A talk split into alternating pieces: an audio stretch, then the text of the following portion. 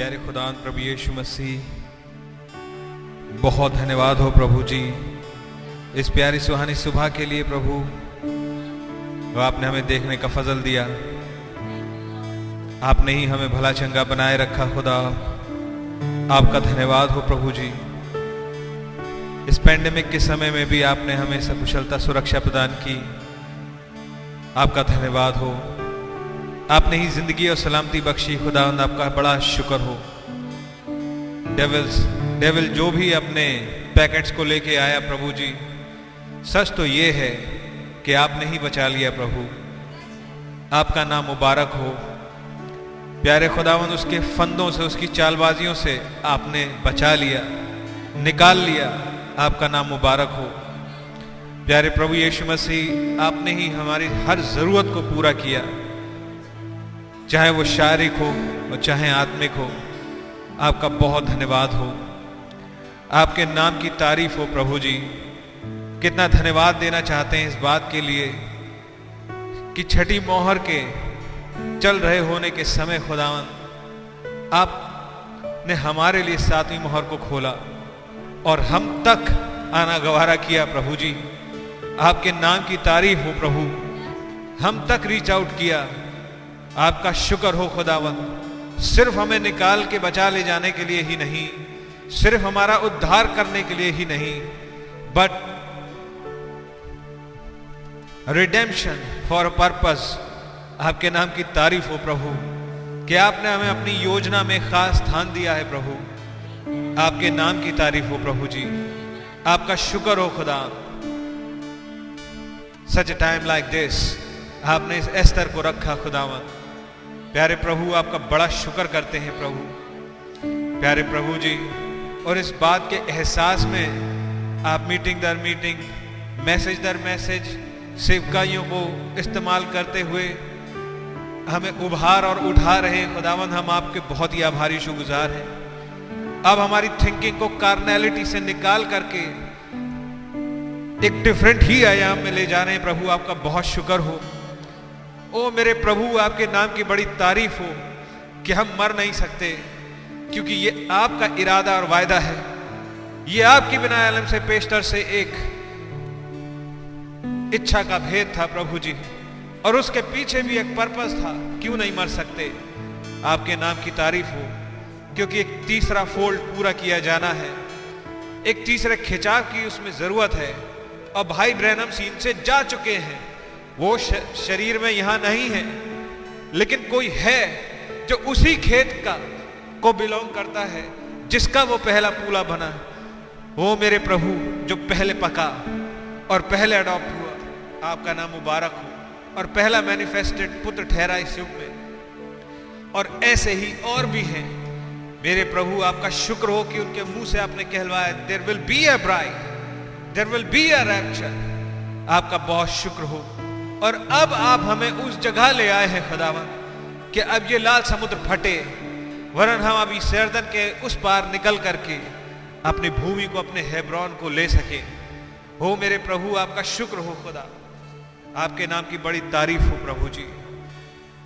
Time of seven C, time of deliverance, time of freedom, time of jubilee, और आपकी सेना तैयार है प्रभु जी, आपके हुक्म के इशारे पे प्रभु जी चलने के लिए। प्रभु आपके नाम की बड़ी तारीफ हो खुदा, आपके लहू से खरीदी हुई, आपके वचन के द्वारा तराशी हुई ये दुल्हन तैयार है प्रभु। आइए प्रभु जी इसकी तैयारी को पूरा कर दीजिए खुदा। हो मेरे प्रभु इसमें अपना जीवन परिपूर्णता से फूंक दीजिए, आप इसमें आके मुजस्सम हो जाइए खुदा। हो मेरे प्रभु जी प्लीज लॉर्ड जीसस, अब आप ही अपने बच्चों को मैनिफेस्टेशन में ले आइए प्रभु। प्यारे प्रभु जी आज दिन भर की मीटिंग्स के लिए खास दुआ है, ये हमें एक और मौका मिल गया।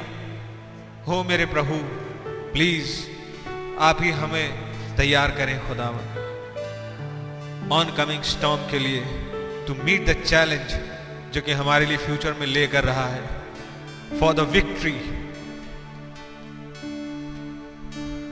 जो पहले से निर्धारित है लव डिवाइन के अंदर प्रभु। हो मेरे प्रभु जी आपका नाम मुबारक हो। जिनको नए जन्म की आवश्यकता है आज मिल सके।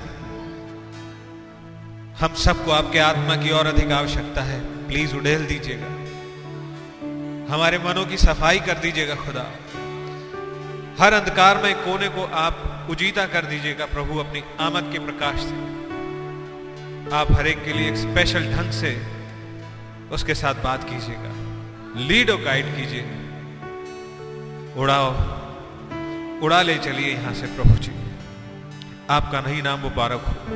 बीमारों को चंगाइयां दीजिए खुदा, जो विश्वास में कमजोर हैं आज उन पर, उनसे खास तौर से बात कीजिएगा कि वो आपको अपने से बात करता महसूस कर सके और ये बात उनके दिल में कुछ खास काम कर जाए प्रभु। प्रभु जी प्लीज आइए, आप ही टेक चार्ज संभालिए, प्रभु यीशु मसीह के नाम में मांगते हैं, आमेन। आइए गीत नंबर निकालेंगे 322, आसमान भी टल जाएगा, पृथ्वी भी टल जाएगी।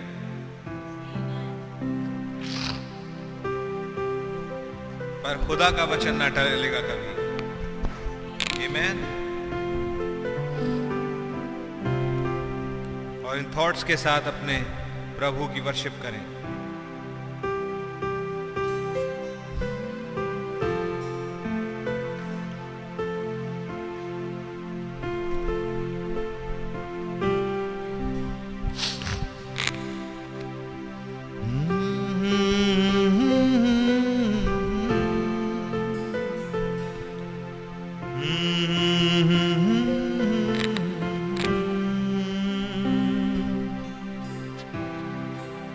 आसमान भी टल जाएगा, हालेलुया, पृथ्वी भी टल जाएगी। आसमान भी टल जाएगा, हालेलुया, पृथ्वी भी टल जाएगी। आपका वचन ना टलेगा कभी, आपका वचन ना टलेगा कभी।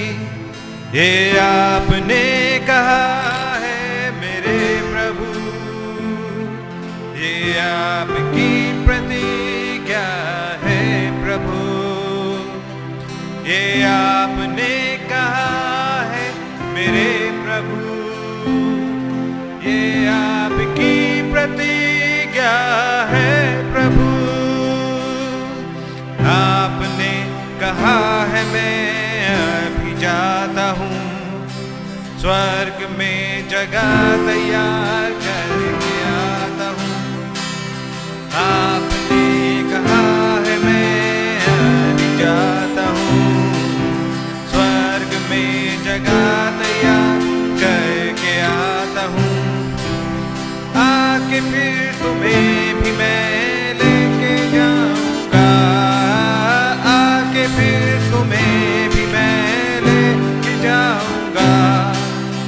अपने सारे वायदों को मैं निभाऊंगा। आके फिर तुम्हें भी मैं लेके जाऊंगा, अपने सारे वायदों को मैं निभाऊंगा। ये आपने कहा है मेरे प्रभु, ये आपकी प्रतिज्ञा है प्रभु। आपने कहा है मेरे प्रभु, ये आपकी प्रतिज्ञा है प्रभु। आसमान भी टल जाएगा, हालेलुया, पृथ्वी भी टल जाएगी। आसमान भी टल जाएगा,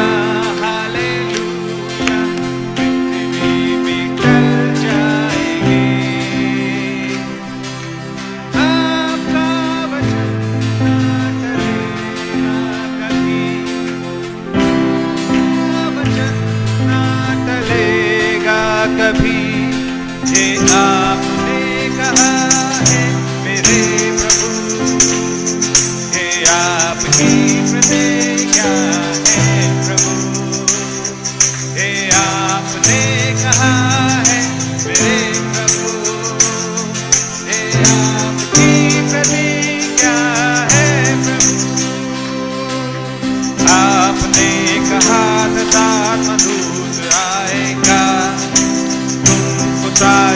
भेद मेरे वो बताएगा। आपने कहा था साथ मधुर चुराएगा, सारे भेद मेरे वो बताएगा। सात मोर बोलेगा वो भेद से भरी, सात मोर बोलेगा वो भेद से भरी। एलिया के आत्मा में होगा वो नबी, सात मोर बोलेगा वो भेद से भरी। एलिया के आत्मा में होगा वो नबी। आपने कहा है मेरे प्रभु, ये आपकी प्रतिज्ञा है प्रभु।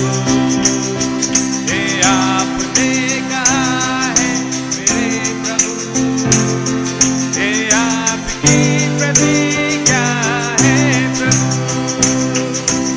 आसमान भी टल जाएगा, हालेलुया, पृथ्वी भी टल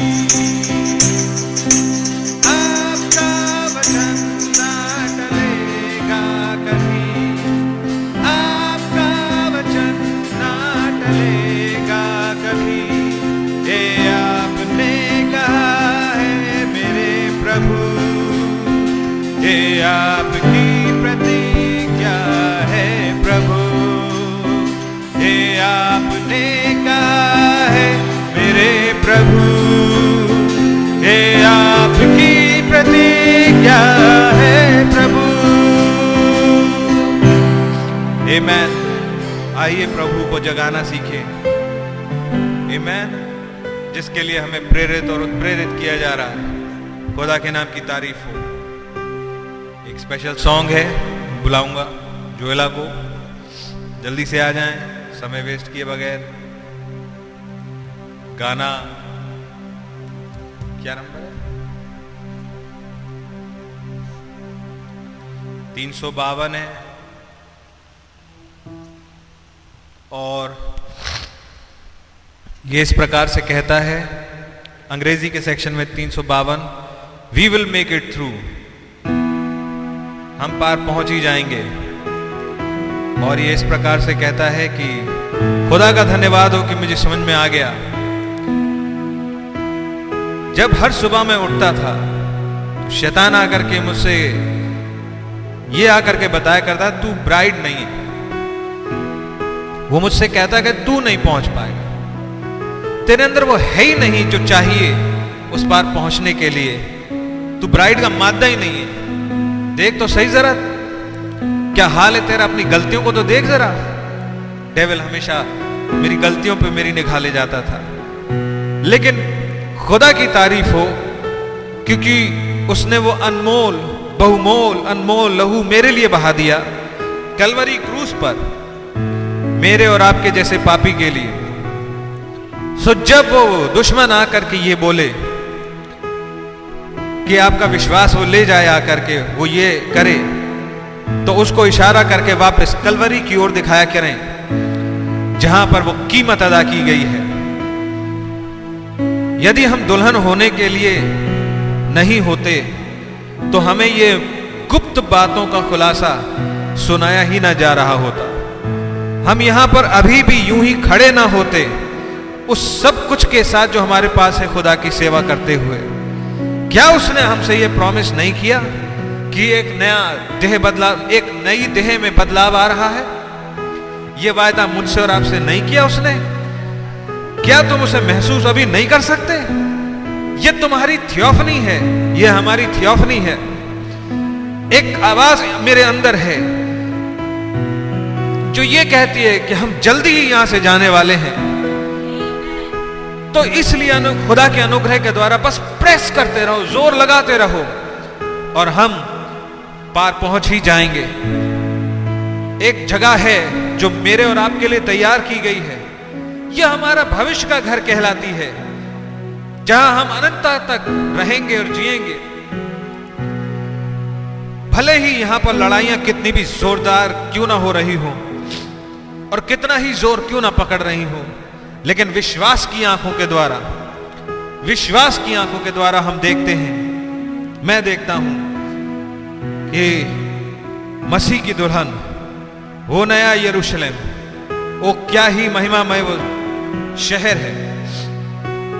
कुछ बुरा नहीं हो रहा है संतों, कुछ गड़बड़ी नहीं हो रही है, बस दृढ़ता से खड़े रहो और देखते जाओ कैसे यहोवा खुदा का सामर्थी हाथ काम करता है मेरे और तुम्हारे जीवन में। खुदा के नाम की तारीफ हो। ये गाना मैं गवाही स्वरूप गाना चाहती हूँ, खुदा को इससे महिमा मिले।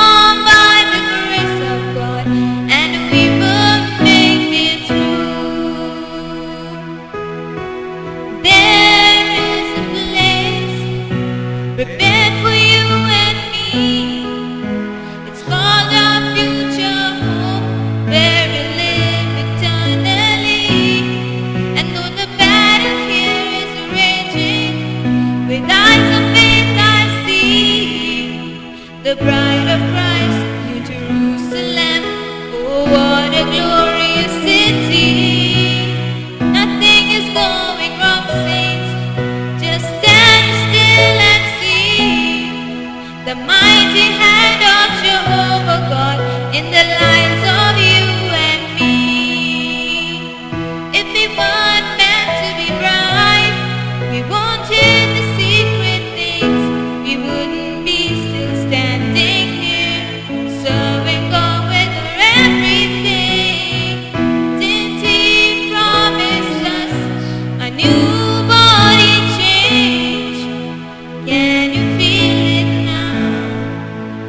It is your theophany.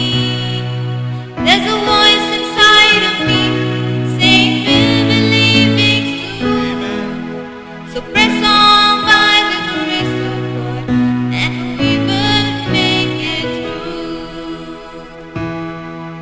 So press on by the grace of God, and we will make it through.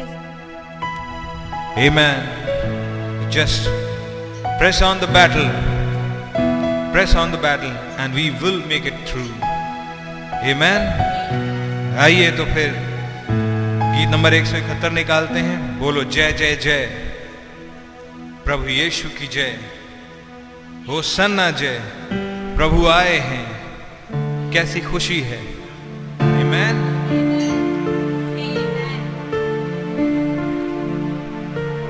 Hallelujah. ना तो प्रभु यूं ही आए हैं, ना ही प्रभु ने कुछ नामों को यूं ही चुना है कि उन्हें यूज करें अपने पर्पसेस के लिए, ना ही कुछ नामों को इसलिए चुना है कि पार जाने के लिए इन्हीं नामों को इस्तेमाल करें। वो सोए नहीं है, क्योंकि इज़राइल का मुहाफिज,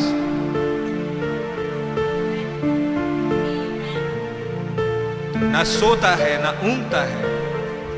हालेलुया। इस एस्तर को बस जरूरत है कि अपने लॉर्ड से जाकर के मुलाकात सही ढंग से करे। आमेन। हालेलुया। उसे जगाएं। Thank you Jesus. जबकि वो ये कह रहा है कि सातवीं मोहर भाई ब्रहणम तक सीमित नहीं थी, वो एक घटना 63 तक सीमित नहीं थी, वो आगे बढ़ के आ गई। सो खुदा के नाम की तारीफ हो। ये बातें प्रचार के लिए नहीं, लेकिन उन्हीं विचारों को दोबारा से रिवाइज कराने के लिए जो होते चले आ रहे हैं, अब तक हमें सुनाते चले आ रहे हैं लोग सेवकाइयों के माध्यम से, प्रभु उन्हें रिवाइज कराने के लिए। खुदा का नाम बड़ा मुबारक हो।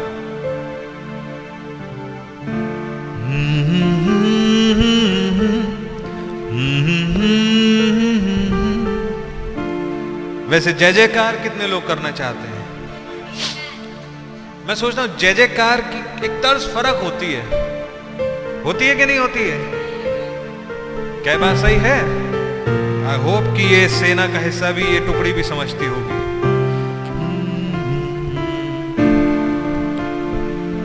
बोलो जय जय जय प्रभु यीशु की जय, होसन्ना जय प्रभु आए हैं, कैसी खुशी है।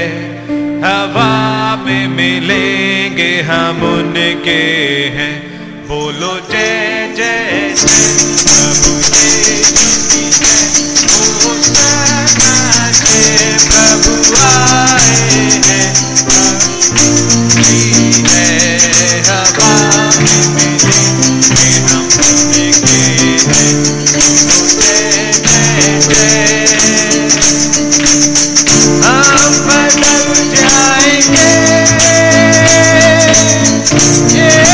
में बड़ा है।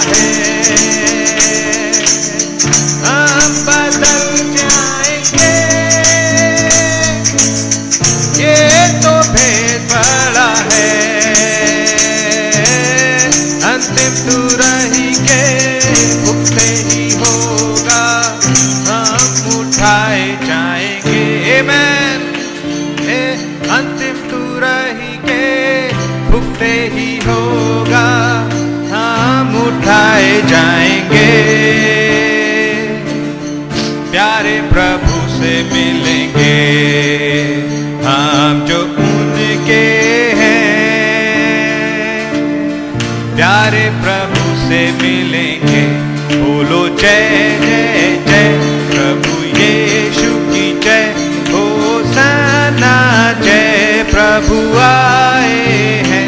कैसी खुशी है हवा में के है, बोलो जय जय जय। उनके समान होंगे हम जो संतान हैं, उनके समान होंगे हम जो संतान हैं। प्रभु के प्राकट होने से हम सब अविनाशी पहनेंगे,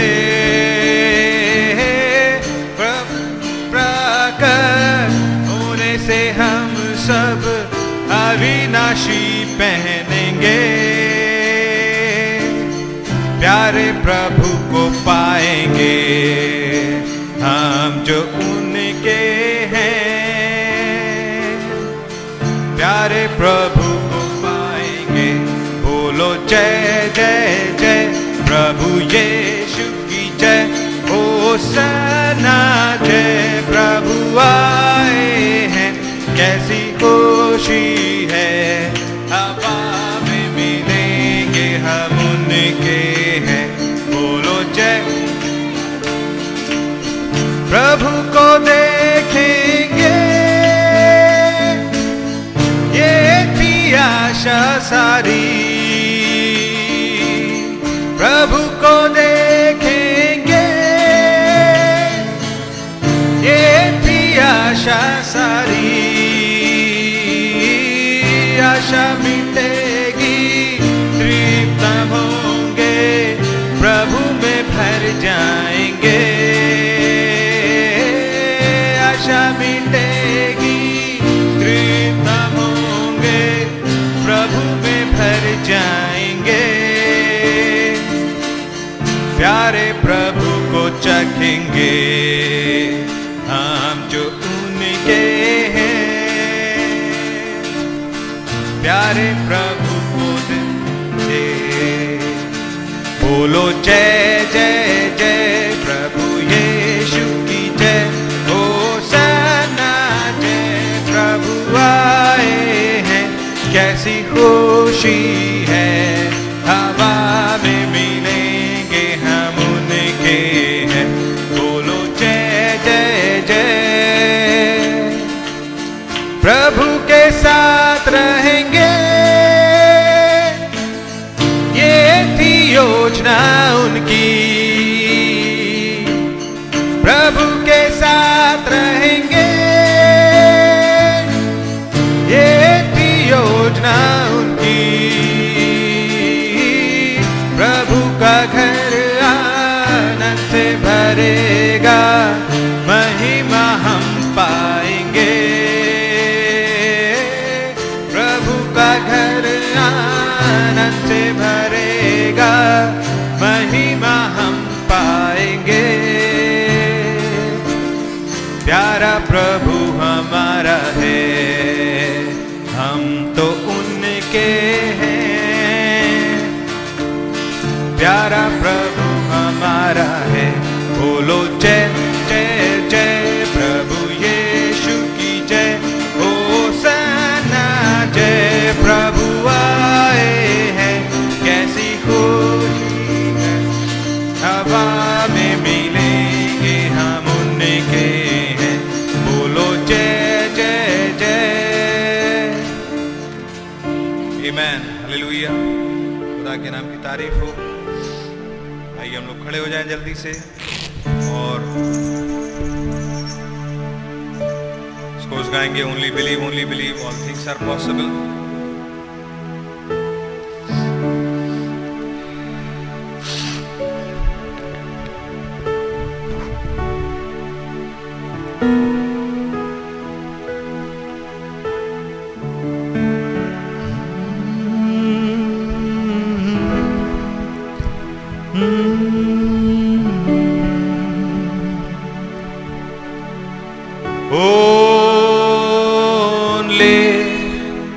believe, only believe. All things are possible. Only believe, my Lord, I believe, my Lord, I believe that all things are possible. My Lord, I believe. My Jesus is here. My Jesus is here. And things are possible for my Jesus is here. Bhai ji, my Jesus is here. My Jesus. My Jesus,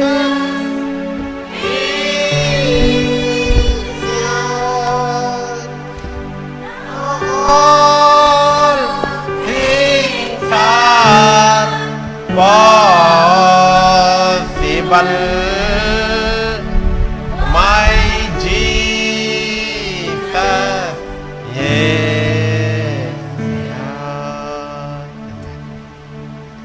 हमारे खुदावंद प्रभु यीशु मसीह, हमारे स्वामी, एक बार फिर से हम आपके पास आए हैं और आपका धन्यवाद करते हैं प्रभु, आपके द्वारा दी गई उन तमाम ब्लेसिंग्स के लिए।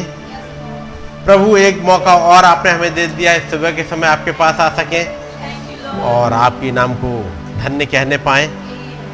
प्यारे खुदाबंद, हमारी मदद करिएगा ताकि जब आपकी बातों को पढ़े, उन वचनों को जो हमारे लिए लिखे गए आपने प्रेरणा में दे करके उन चेलों के द्वारा इन बातों को लिखवाया, उन भविष्यवक्ताओं के द्वारा इन बातों को लिखवाया और हमारे लिए रखवा दिया, ताकि जब हमारा समय आए ये वचन चलते हुए हमारे पास तक पहुंच जाए। हो खुदाबंद, आपका नाम मुबारक हो, आपके नाम की स्तुति हो। क्या आपने हमारे लिए कैसा प्रोविजन किया ताकि हम आपके बचनों के पास आ सकें, उनको पढ़ सकें प्रभु, हम आपको जगा सकें। जबकि हम अपनी ही जिंदगियों में इस वचन को तमाम बार सुला देते हैं, अपने ही कामों की वजह से, अपने एटीट्यूड की वजह से। लेकिन प्रभु, आज आपके पास आए हैं और जबकि दुनिया में एक तूफान चल रहा है, जबकि डेविल ने अपने सारे डीमंस को छोड़ दिया है कि एक हमारी नाव को डुबो दे, लेकिन प्रभु हम आपके पास आए हैं। प्रभु, हमारी मदद करिएगा, ये वचन हमारी जिंदगी में जग जाए, आपका नाम जला पाए। एक बार फिर से सारा आदर, सारी महिमा आपको ही देते हैं। धन्यवाद की भेंट को, विनती को प्रभु यीशु मसीह के नाम में चढ़ाते हैं। जब हम लोग खड़े हुए हैं, खुदावंत के वचन से निकालेंगे मत्ती की इंजील और उसका 9 अध्याय,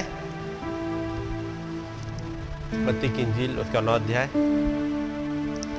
पहले ऐसे में पढ़ रहा हूं। फिर वो नाव पर चढ़कर पार गया और अपने घर में आया, और देखो कई लोग एक झोले के मारे हुए को खाट पर रखकर उसके पास लाए। यीशु ने उनका विश्वास देखकर उस झोले के मारे हुए से कहा, हे पुत्र ढाढ़स बांध, तेरे पाप क्षमा हुए। और देखो कई शास्त्रियों ने सोचा कि यह तो खुदा की निंदा करता है। यीशु ने उनके मन की बातें मालूम करके कहा, तुम लोग अपने अपने मन में बुरा विचार क्यों कर रहे हो? सहज क्या है, यह कहना कि तेरे पाप क्षमा हुए, या यह कहना कि उठ और चल फिर? परंतु इसलिए कि तुम जान लो कि मनुष्य पुत्र को पृथ्वी पर पाप क्षमा करने का अधिकार है। उसने झूले के मारे हुए से कहा, उठ, अपनी खाट उठा और अपने घर चला जा। वो उठकर अपने घर चला गया। लोग ये देखकर डर गए और खुदा की महिमा करने लगे कि जिसने मनुष्यों को ऐसा अधिकार दिया है। 14वीं आयत में बीच का हिस्सा छोड़ रहा हूं। तब यूहन्ना के चेलों ने उसके पास आकर कहा, क्या कारण है कि हम और फरीसी इतना उपवास करते हैं पर तेरे चेले उपवास नहीं करते? यीशु ने उनसे कहा, क्या बाराती जब तक दूल्हा उनके साथ है शोक कर सकते हैं? पर वे दिन आएंगे कि दूल्हा उनसे अलग किया जाएगा, उस समय भी उपवास करेंगे। कोरे कपड़े का पैबंद पुराने पहरावन पर कोई नहीं लगाता, क्योंकि वो पैबंद पहरावन से और कुछ खींच लेता है और वो अधिक फट जाता है। और नया दाखरस पुरानी मस्कों में नहीं भरते हैं, क्योंकि ऐसा करने से मस्कें फट जाती हैं और दाखरस बह जाता है और मस्कें नाश हो जाती हैं। परंतु नया दाखरस नई मस्कों में भरते हैं और वो दोनों बची रहती हैं। आइए दुआ करेंगे। हमारे खुदावंत, हमारे प्रभु, हमारे स्वामी खुदावंत प्रभु यीशु मसीह, हम आपके चरणों में आए हैं क्योंकि आपने ही हमारे लिए प्राइस पे किया है। प्रभु, आपने हमें इस कियोस्क में से निकाला है। हर एक भली वस्तु आपने ही प्रोवाइड करी है। उन महान रेवलेशन को प्रभु आपने हमारे लिए तैयार किया, हमारे लिए लिखवाया, हमारे पास भिजवाया, ताकि उसमें से और उमड़ता रह सके। वो खुदाबंद हमारी मदद करिएगा ताकि आपकी मर्जी पूरी होने पाए। सारा आदर और सारी महिमा आपको ही मिले, प्रभु यीशु मसीह के नाम में है, आमीन। सब लोग बैठ जाएंगे। खुदाबंद का नाम मुबारक हो कि हमें एक बार फिर से मौका मिल गया ताकि अपने खुदावंत की बातों को सुन सके और समझने पाए। तो सारा आदर उसे ही मिले, हमारे प्रभु को ही। पिछले दिन याद होगा मैंने एक मैसेज आपके सामने पढ़ा था, सत्य का आत्मा। एक मैसेज पढ़ा था, जाओ यीशु को जगाओ। इस वचन को जाकर के जगाइएगा, उस वचन देधारी को जो हमारे युग का मैसेज है, इसको जाकर के जगाइएगा और यही आपकी जिंदगी में कुछ काम करेगा। ये आपकी मुश्किलें खत्म करेगा, तमाम तूफान को शांत करने वाला ये वचन देधारी है और वो हमेशा करता रहा है। तो खुदावंद का नाम मुबारक हो। खुदावंद ने बड़ी दया करी और ख़ासतौर से खुदावंद ने मुझ पर भी दया करी कि जब मुझे इस पिछले हफ्ते कई एक जगह जाना पड़ा, ट्यूसडे, वेडनेसडे, थर्सडे, फ्राइडे और कल सैटरडे में वापस लौट के आया। ये पूरा हफ्ता लगभग काफ़ी कुछ भाग दौड़ का ही रहा, लेकिन खुदावंद ने दया करी। और ख़ास तौर से जब अनुग्रह को लेके गए थे उसको चेकअप के लिए, खुदावंद ने सारी चीज़ों का कंट्रोल अपने हाथों में लिया और सब कुछ ठीक रखा है। तो खुदावंद के नाम को महिमा मिले। और कल वापस यहाँ सुरक्षित पहुँचने का भी फजल दिया खुदावंद ने। खुदावंद का नाम जलाल पाए। हमने अब ये हिस्सा पढ़ा है मत्ती 9, क्योंकि मत्ती 8 में हम लोग कई दिनों तक रुके हैं। याद है मत्ती 8 में? हो सकता है मत्ती 8 से ना पढ़ा हो, लेकिन है वही हिस्सा। और वो था मत्ती 8 का 23 से और 27 तक। मत्ती 8 23 से 27, इसको हम लोगों ने मरकुस वाले हिस्से में से पढ़ा था और एक बहुत समय तक यहाँ पर रहे कि जब वो नाव पर चढ़ा तो उसके चेले उसके पीछे हो लिए और देखो झील में एक ऐसा बड़ा तूफान उठा कि नाव लहरों से ढपने लगी और वो सो रहा था। और तब उन्होंने उसके पास आकर उसे जगाया और कहा, हे प्रभु हमें बचा, हम नाश हुए जाते हैं। उसने उनसे कहा, हे अल्पविश्वासियों, क्यों डरते हो? तब उसने उठकर आंधी और पानी को डांटा और सब शांत हो गया। और लोग अचंभा करके कहने लगे कि यह कैसा मनुष्य है कि आंधी और पानी भी उसकी आज्ञा मानते हैं। तो इस वाले हिस्से को हमने पिछले दिनों पढ़ा कि एक नबी के मैसेज, आपको कुछ हिस्से हैं जिन पर आपको नबी के ढेर सारे मैसेज मिलेंगे। एक ये घटना है, एक यूहन्ना 3 है, यूहन्ना 4 वो स्त्री जो कुएं पे बैठी हुई थी और जब जब वो डिसर्नमेंट का काम दिखाई दिया, जब जब हीलिंग लाइन बुलाई और जब नबी ने बताया कि आपको याद है कि जब खुदावंद यीशु मसीह ने उस सामरी स्त्री से बातचीत करी और फिर उसके बाद जब उसकी आत्मा को पकड़ा और उसके बाद कैसे बातें खुलती चली गई हैं, वो वाली घटना आपको ढेर सारे मैसेज में मिलेगी, 1-2 मैसेज में नहीं, मैं कहूँगा सैकड़ों मैसेज में मिल जाएगी। उस वाली घटना को पढ़ेंगे आप, क्योंकि वो घटना के पीछे कुछ ऐसा छिपा हुआ है वो सामरी स्त्री के बारे में, जहाँ उसके दिल के भेद पता लगते गए थे। और जब इतने बार प्रचार किया है तो कुछ न कुछ तो होगा हमारे लिए उसमें, कि जब हमारे हृदय में कुछ बातें छिपी होती हैं और पता ऐसे नहीं लग पाती हैं, लेकिन जब वो वचन देधारी आता है वो अपने आप को रिवील करना स्टार्ट करता है। हम उसे जब अजनबी सोच रहे होते हैं, थोड़ी देर के बाद पता लगता है वो अजनबी नहीं है, वो पर्सन जो आया हुआ है उसी स्त्री के लिए आया हुआ है।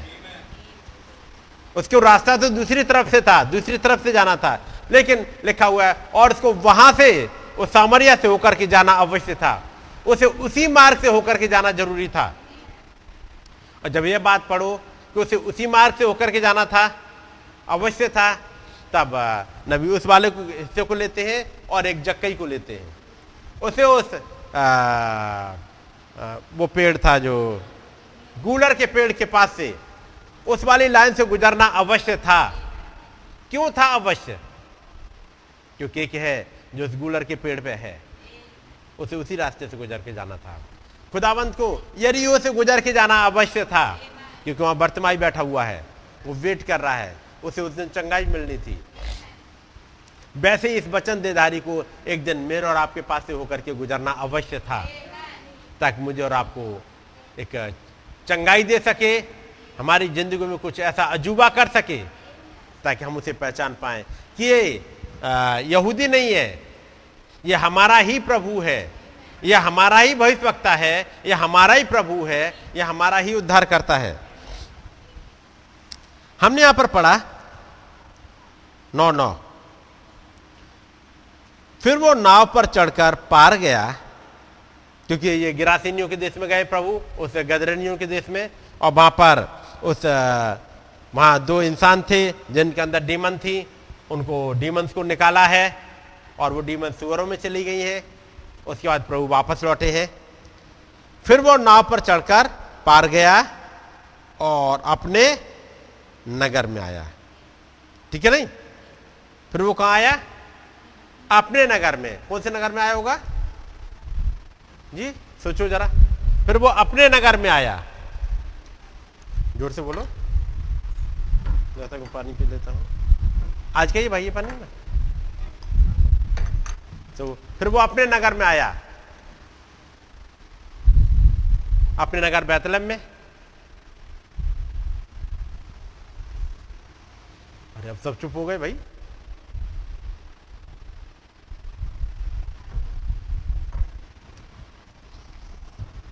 फिर वो अपने नगर में आया। कौन सा रहा होगा नगर? नासरत, है नहीं?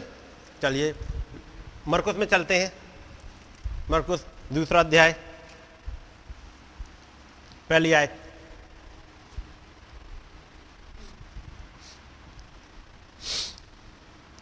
कई दिन के बाद वो फिर कफरनहूम में आया और सुना गया कि वो घर में है। अब घटनाओं को देख लीजिएगा। यहां पर आप देखोगे झूले का मारा हुआ आया,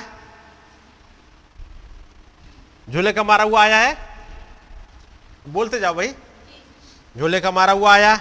उसके बाद 13वीं आयत में उस हलफई के बेटे लेवी को चुंगी लेने वालों की चौकी पे बैठे देखा।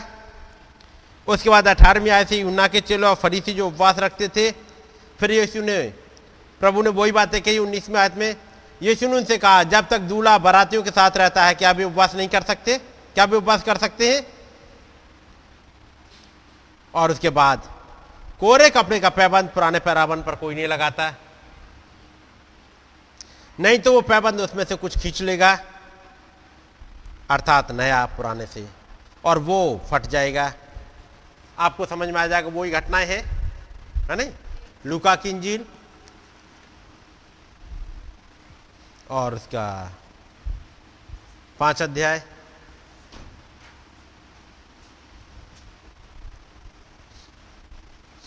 अब यहां पर आपको जगह का नाम नहीं मिलेगा, कुछ और चीज मिलेगी।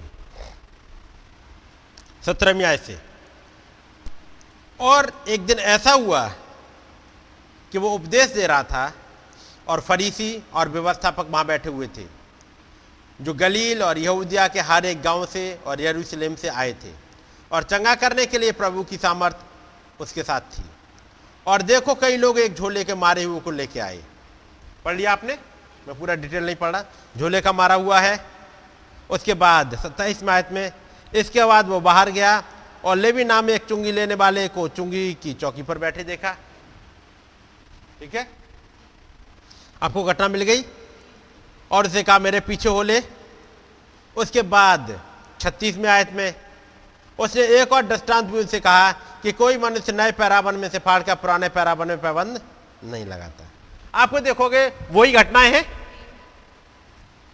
मत्ती की इंजील में लिखा है वो अपने घर में आया, और मरकुस में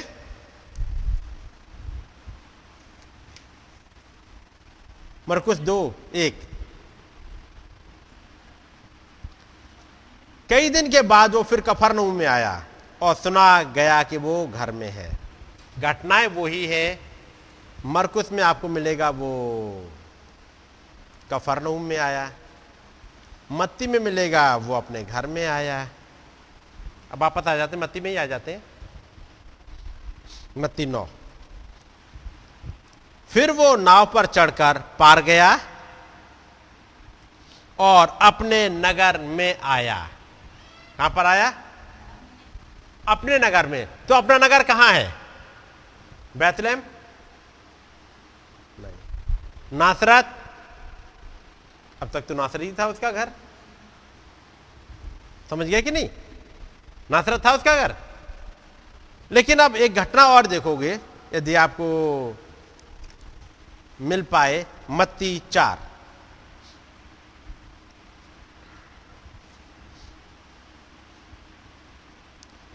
जब उस 12, मत्ती 4:12, जब उसने ये सुना कि यूहन्ना पकड़वा दिया गया, तो वो गलील को चला गया। कहां चले गए? और नासरत को छोड़कर कफरनहूम में, जो झील के किनारे जबूलून और नप्ताली के देश में है, जाकर रहने लगा।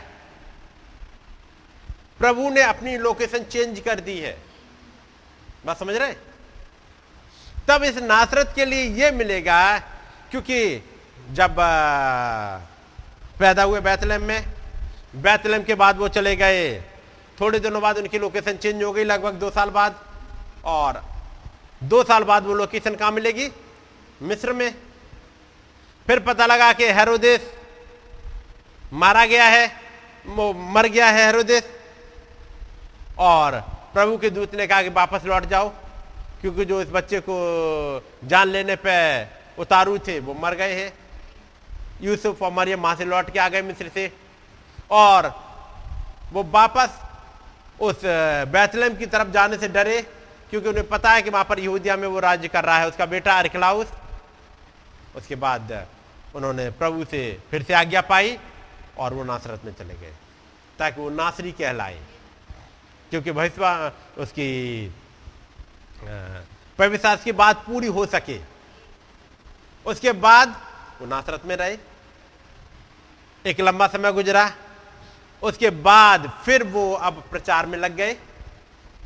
जब वो 30 साल के हुए प्रचार में लग गए, बपतिस्मा लिया, और उसके बाद कुछ दिनों के बाद खबर मिली कि यूहन्ना पकड़वा दिया गया है। कुछ दिनों के बाद मिल गई खबर, और जब उसने ये सुना कि यूहन्ना पकड़वा दिया गया तो वो गलील को चला गया और नासरत को छोड़कर कफरनहूम में, जो झील के किनारे जबलून और नप्ताली के देश में है, जाकर रहने लगा। 1-2 दिन के लिए नहीं, अब वो वहीं रह गए हैं। उनकी अब लोकेशन वहीं है, बात समझ रहे। अब उन्होंने अपना घर कफरनहूम के पास रख लिया है, अब वहीं रह रहे हैं, ताकि जो यशायाह भविष्यवक्ता के द्वारा कहा गया था वो पूरा हो कि जबलून और नप्ताली के देश, झील के मार्ग से यर्दन के पार, अन्य जातियों का गलील, जो लोग अंधकार में बैठे थे उन पर बड़ी ज्योति चमकी, और जो मृत्यु उन पर उन्होंने बड़ी ज्योति देखी, और जो मृत्यु के देश और छाया में बैठे थे उन पर ज्योति चमकी। उस समय से यीशु ने प्रचार करना और ये कहना आरंभ किया कि मन फिराओ क्योंकि स्वर्ग का राज्य निकट आया है। अभी जब वहां चले गए हैं, अभी उनके पास कोई चेले नहीं है खास, याद रखिएगा। अब ये लोकेशन शिफ्ट करी है, अभी चेलों की भीड़ नहीं है क्योंकि अब उन्होंने स्टार्ट किया है। यहां पर जब पहुंचे हैं कफरनहूम में, गलील की झील के पास, तब आएगा 18वें आयत। उसने गलील की झील के किनारे फिरते हुए 2 भाइयों अर्थात समोन को, जो पतरस कहलाता है, और उसके भाई अंद्रयास को झील में जाव डालते देखा कि एक वे मछुए थे। ये दोनों लोग कहां के रहने वाले हैं? पतरस और अंद्रयास उसी झील के किनारे, उसी कफरनहूम के आसपास के। इसलिए देखोगे जैसे ही जब प्रभु जी उठे उसके बाद ये चेले फिर से वहीं चले गए तिबरियास की झील में। यदि आप मैप देखोगे तो एक तरफ तिबरियास है, ये गन्नेसरत है, और सूर और सैदा वाली एरिया उधर पाई जाती है। कफरनहूम ऊपर मिल जाएगा, वो उसी वाली एरिया में जो ऊपर नॉर्थ साइड में है। उन्होंने नासरत को छोड़ा और ऊपर वाली एरिया में चले गए, वहीं पर ये चेले मिलेंगे। अभी मत्ती की इंजील जब आप पढ़ोगे इस हिस्से तक, अभी उनके पास वो 12 चेले नहीं है। यहां पर चेलों की भीड़ है, मतलब जो सुनते जा रहे हैं और पीछे पीछे चलते जा रहे हैं। यहां पर प्रभु ने इन 2 को बुला लिया, और वो थे शमौन पतरस और उसका भाई अंद्रयास। एक समय था अंद्रयास प्रभु के साथ साथ चल दिया था, उसने उसके रहने का घर देखा था। उसके बाद आप जो यूहन्ना पढ़ोगे, लेकिन अभी ये आ रहे, एक एक करके आते जा रहे हैं 21वें आयत में। और वहां से आगे बढ़कर उसने और 2 भाइयों और अर्थात जब्दी के पुत्र याकूब और उसके भाई यूहन्ना को अपने पिता जब्दी के साथ नाव पर अपने जालों को सुधारते देखा, और उन्हें भी बुलाया। वे तुरंत नाव और अपने पिता को छोड़कर उसके पास हो लिए। ये सब कुछ चल रहा है, अभी चेले, भीड़ बढ़ती जा रही है। अब आ जाइएगा 9वें अध्याय के बाद 10वें अध्याय में आते हैं, क्योंकि यहां पर मिलेगा चेले चेले चेले, भीड़ मिलेगी। 10वें अध्याय पे आइएगा।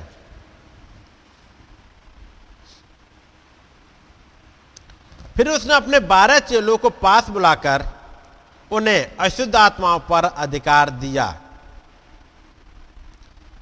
कि उन्हें निकाले और सब प्रकार की बीमारियों और सब प्रकार की दुर्बलताओं को दूर करें। यहां पर उन्होंने इन 12 को बुलाया है।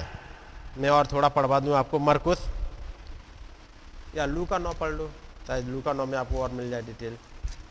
लूका 9,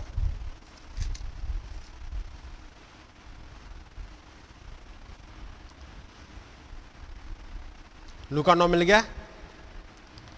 फिर उसने 12 को बुलाकर उन्हें सब दुष्ट आत्माओं और बीमारियों को दूर करने की सामर्थ्य दी और अधिकार दिया और उन्हें खुदा के राज्य का प्रचार और बीमारों को अच्छा करने के लिए भेजा।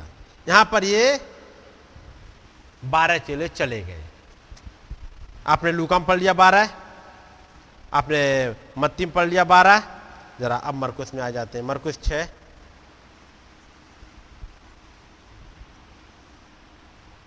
उसकी पहली आयत, क्योंकि मरकुस 5 में पढ़ोगे जो घटना हमने पढ़ी है अभी, उसी मरकुस 5 वाली घटना पे हम चलेंगे। यहाँ पर झूले का मारा हुआ है वो ठीक हुआ है।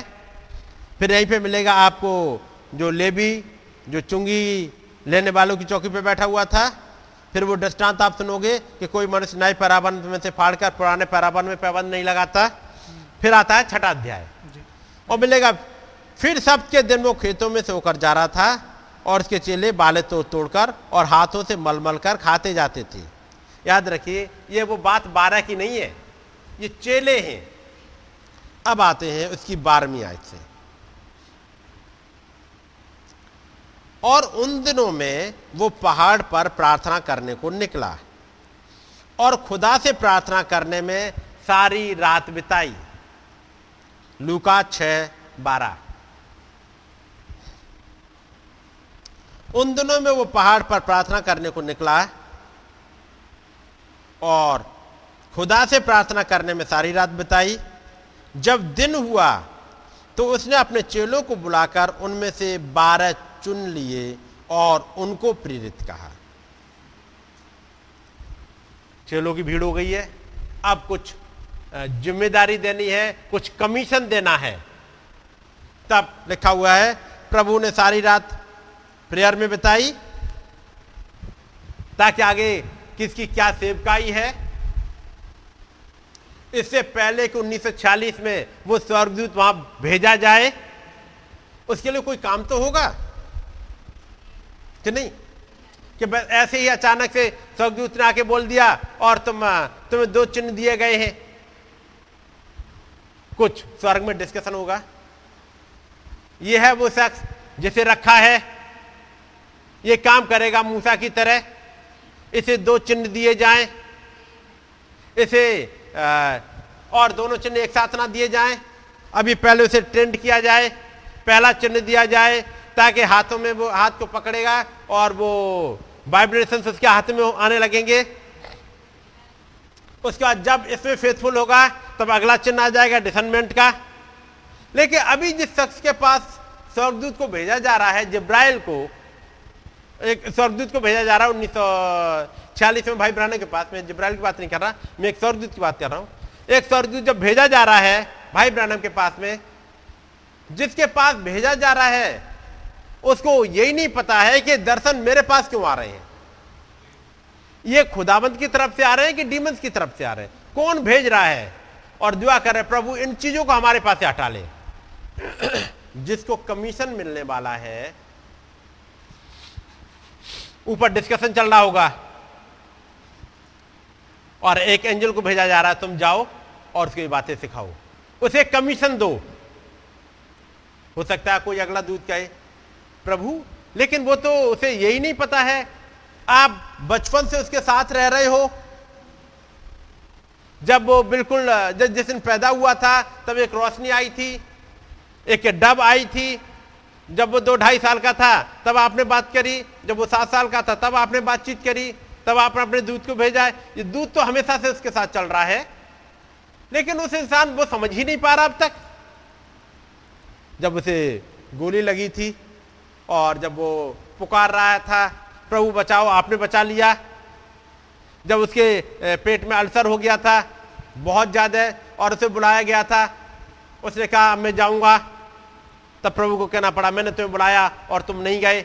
उसके बाद वो गया, लेकिन वो लगता है काफी कुछ कंफ्यूज सा रहता है,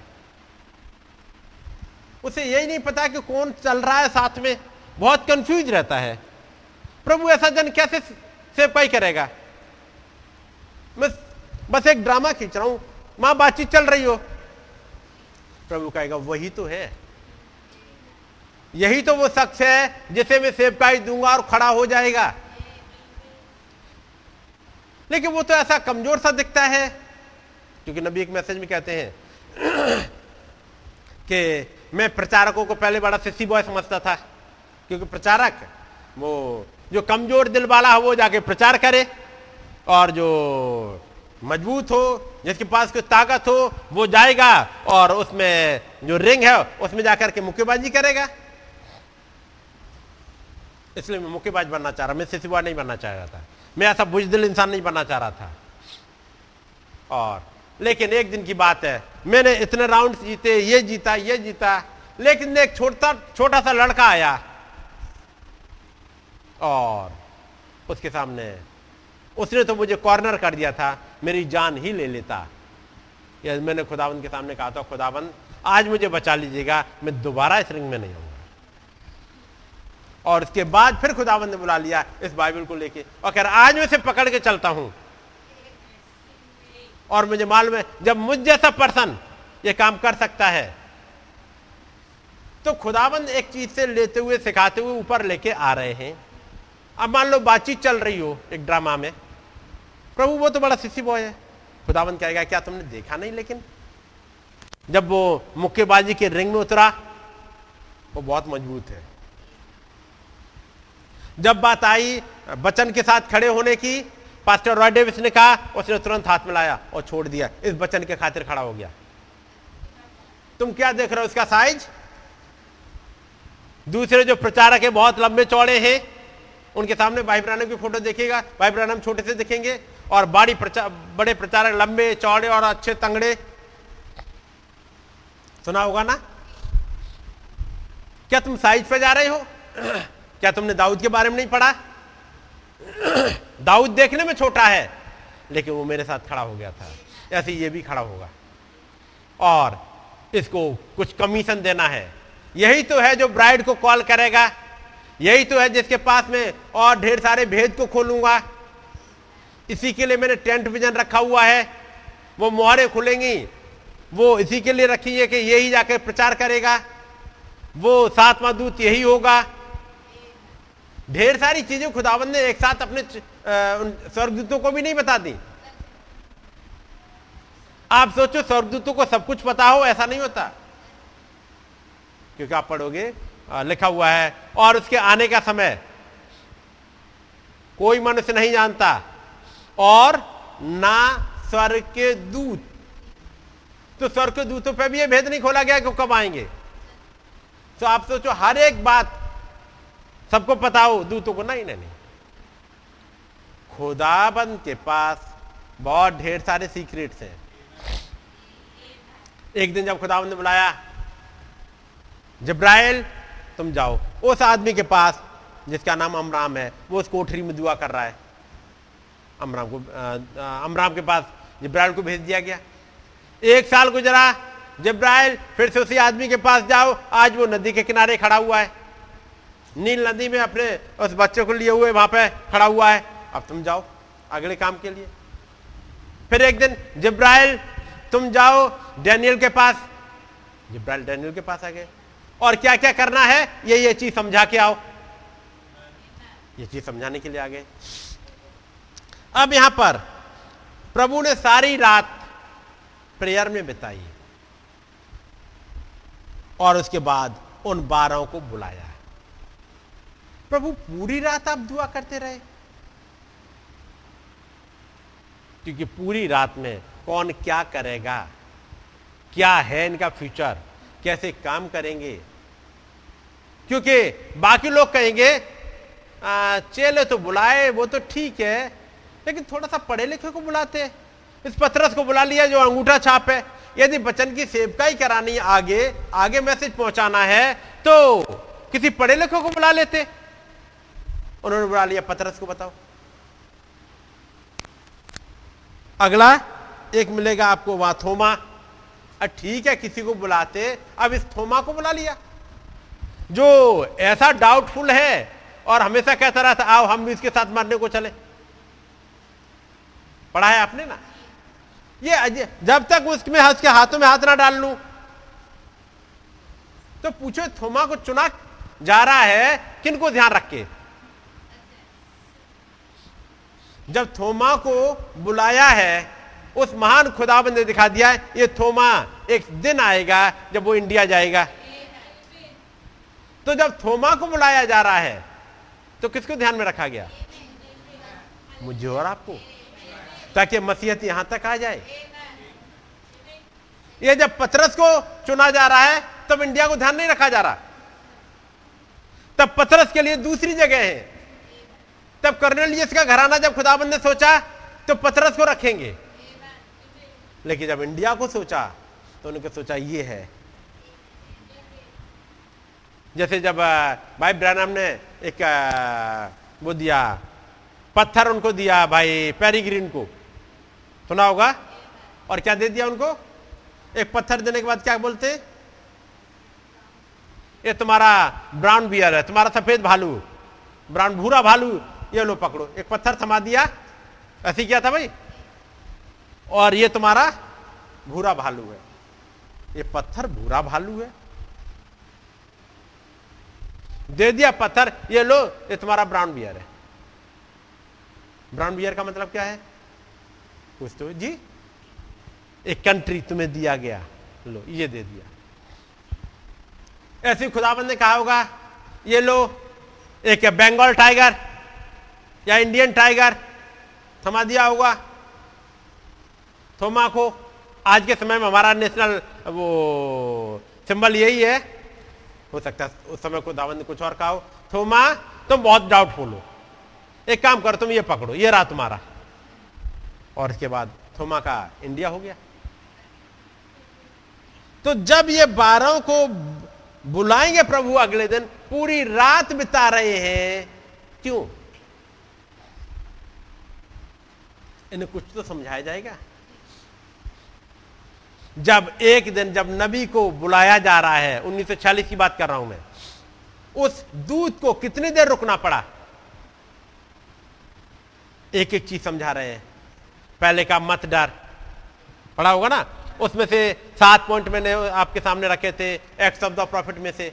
पहले कहा था मत डर, मैं यहां आया क्यों हूं, यह समझाने के लिए तुम्हारी सेवकाई क्या है, तुम बुलाए क्यों गए हो, ये दर्शन आते क्यों है तुम्हारे पास, लोगों का कहना क्या है, तुम्हें कैसे चलना है।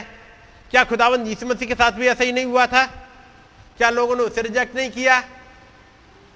वो तमाम बातें समझाते हुए, आगे तुम्हें क्या करना है, कैसे चिन्ह दिए जाएंगे, तुम्हारे सामने कोई बीमारी नहीं टिकेगी।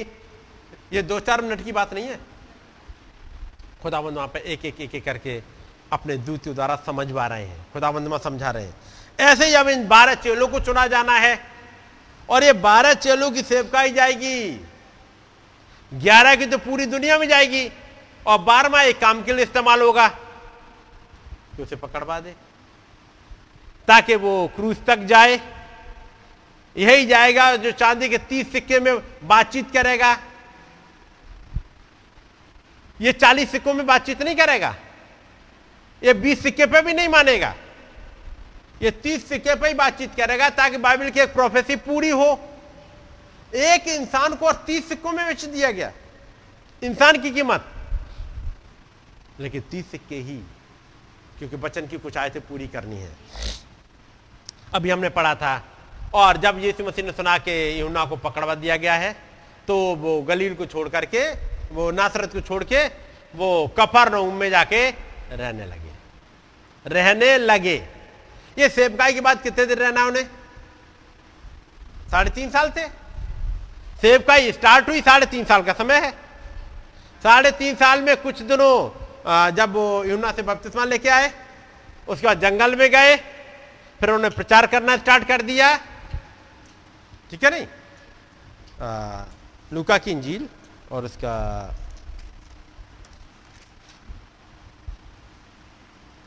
4 अध्याय और 14वीं आयत।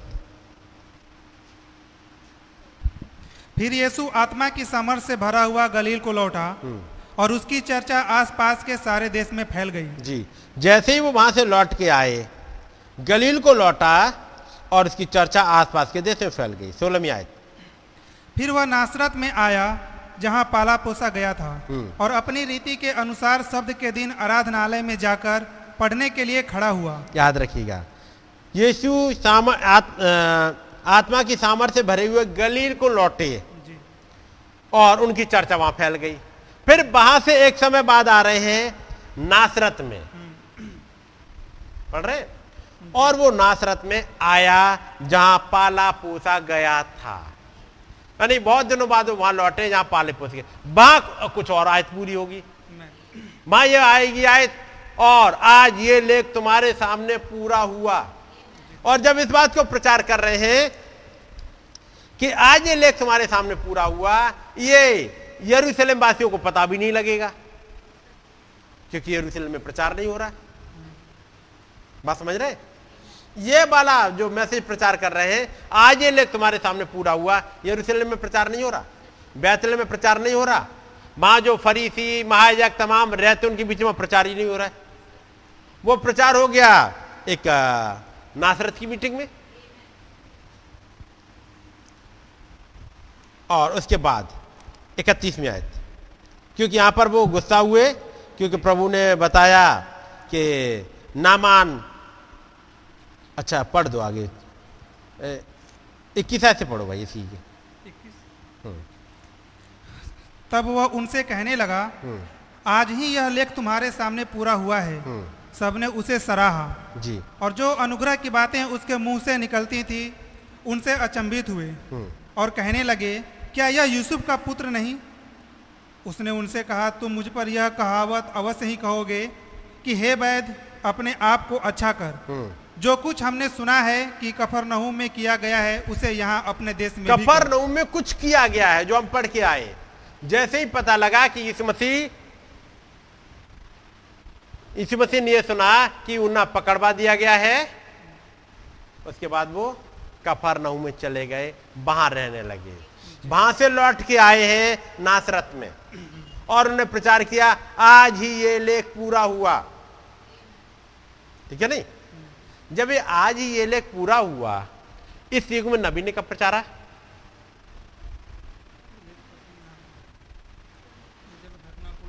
किस ईयर में? जोर से बोलो भाई। 1965 है ना, फिनिक्स में। जब वहां के एक लीडर थे, अगुवा थे, उन्होंने चाहा कि भाई ब्रैनम को प्रचार करने का मौका ना दिया जाए, याद है? लेकिन एक भाई है जो उनके लिए खड़े हो गए हैं। जब वो वहां खड़े हो गए उनके लिए, और तब भाई ब्रैनम प्रचार करते हैं, विरोध का बीज, तू अपनी समझ का सहारा ना लेना, पैराडॉक्स, और उसके बाद वर्थ फेंस। फिर आ गया है, आज ही ये लेख तुम्हारे सामने पूरा हो गया।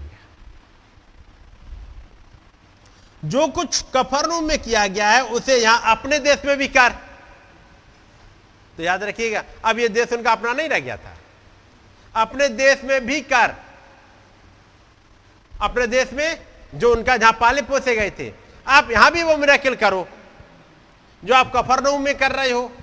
आप रहने वाले तो यहीं के हो, लेकिन जब सेवकाई का समय आया, लोकेशन बदल गई है, वो कफरनहूम चले गए हैं। तब प्रभु ने कहा, मैं तुमसे सच कहता हूं, कोई भविष्यवक्ता अपने देश में मान सम्मान नहीं पाता। अपने देशों से बाहर निकल नहीं होता है, कोई भी भविष्यवक्ता अपने देश में मान सम्मान नहीं पाता।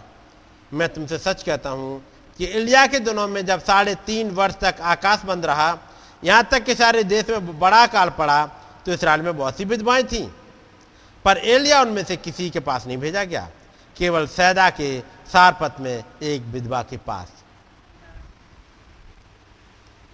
सूर और सैदा का नाम आपने सुना होगा। ये सैदा के सारपत में भेजा गया उस एलिया को। एलिशा विश्वक्ता के समय में इसराइल में बहुत से कोढ़ी थे, पर नामान सूर्यानी को छोड़ उनमें से कोई शुद्ध नहीं किया गया।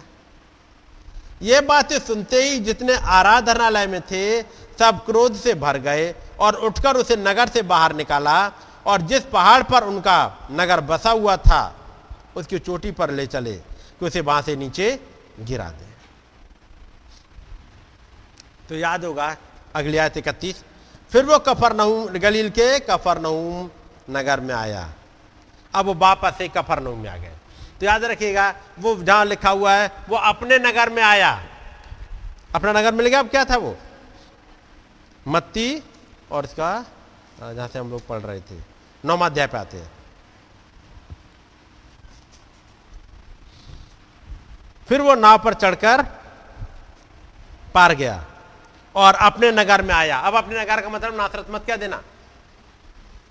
बाइबल जब पढ़ो तो थोड़ा आगे पीछे जरूर पढ़िएगा, ऐसे ही एक घटना को, एक पैराबल को पढ़ के मत चले जाइएगा, उन घटना को जरूर पढ़िएगा ताकि चीजें समझ में आए।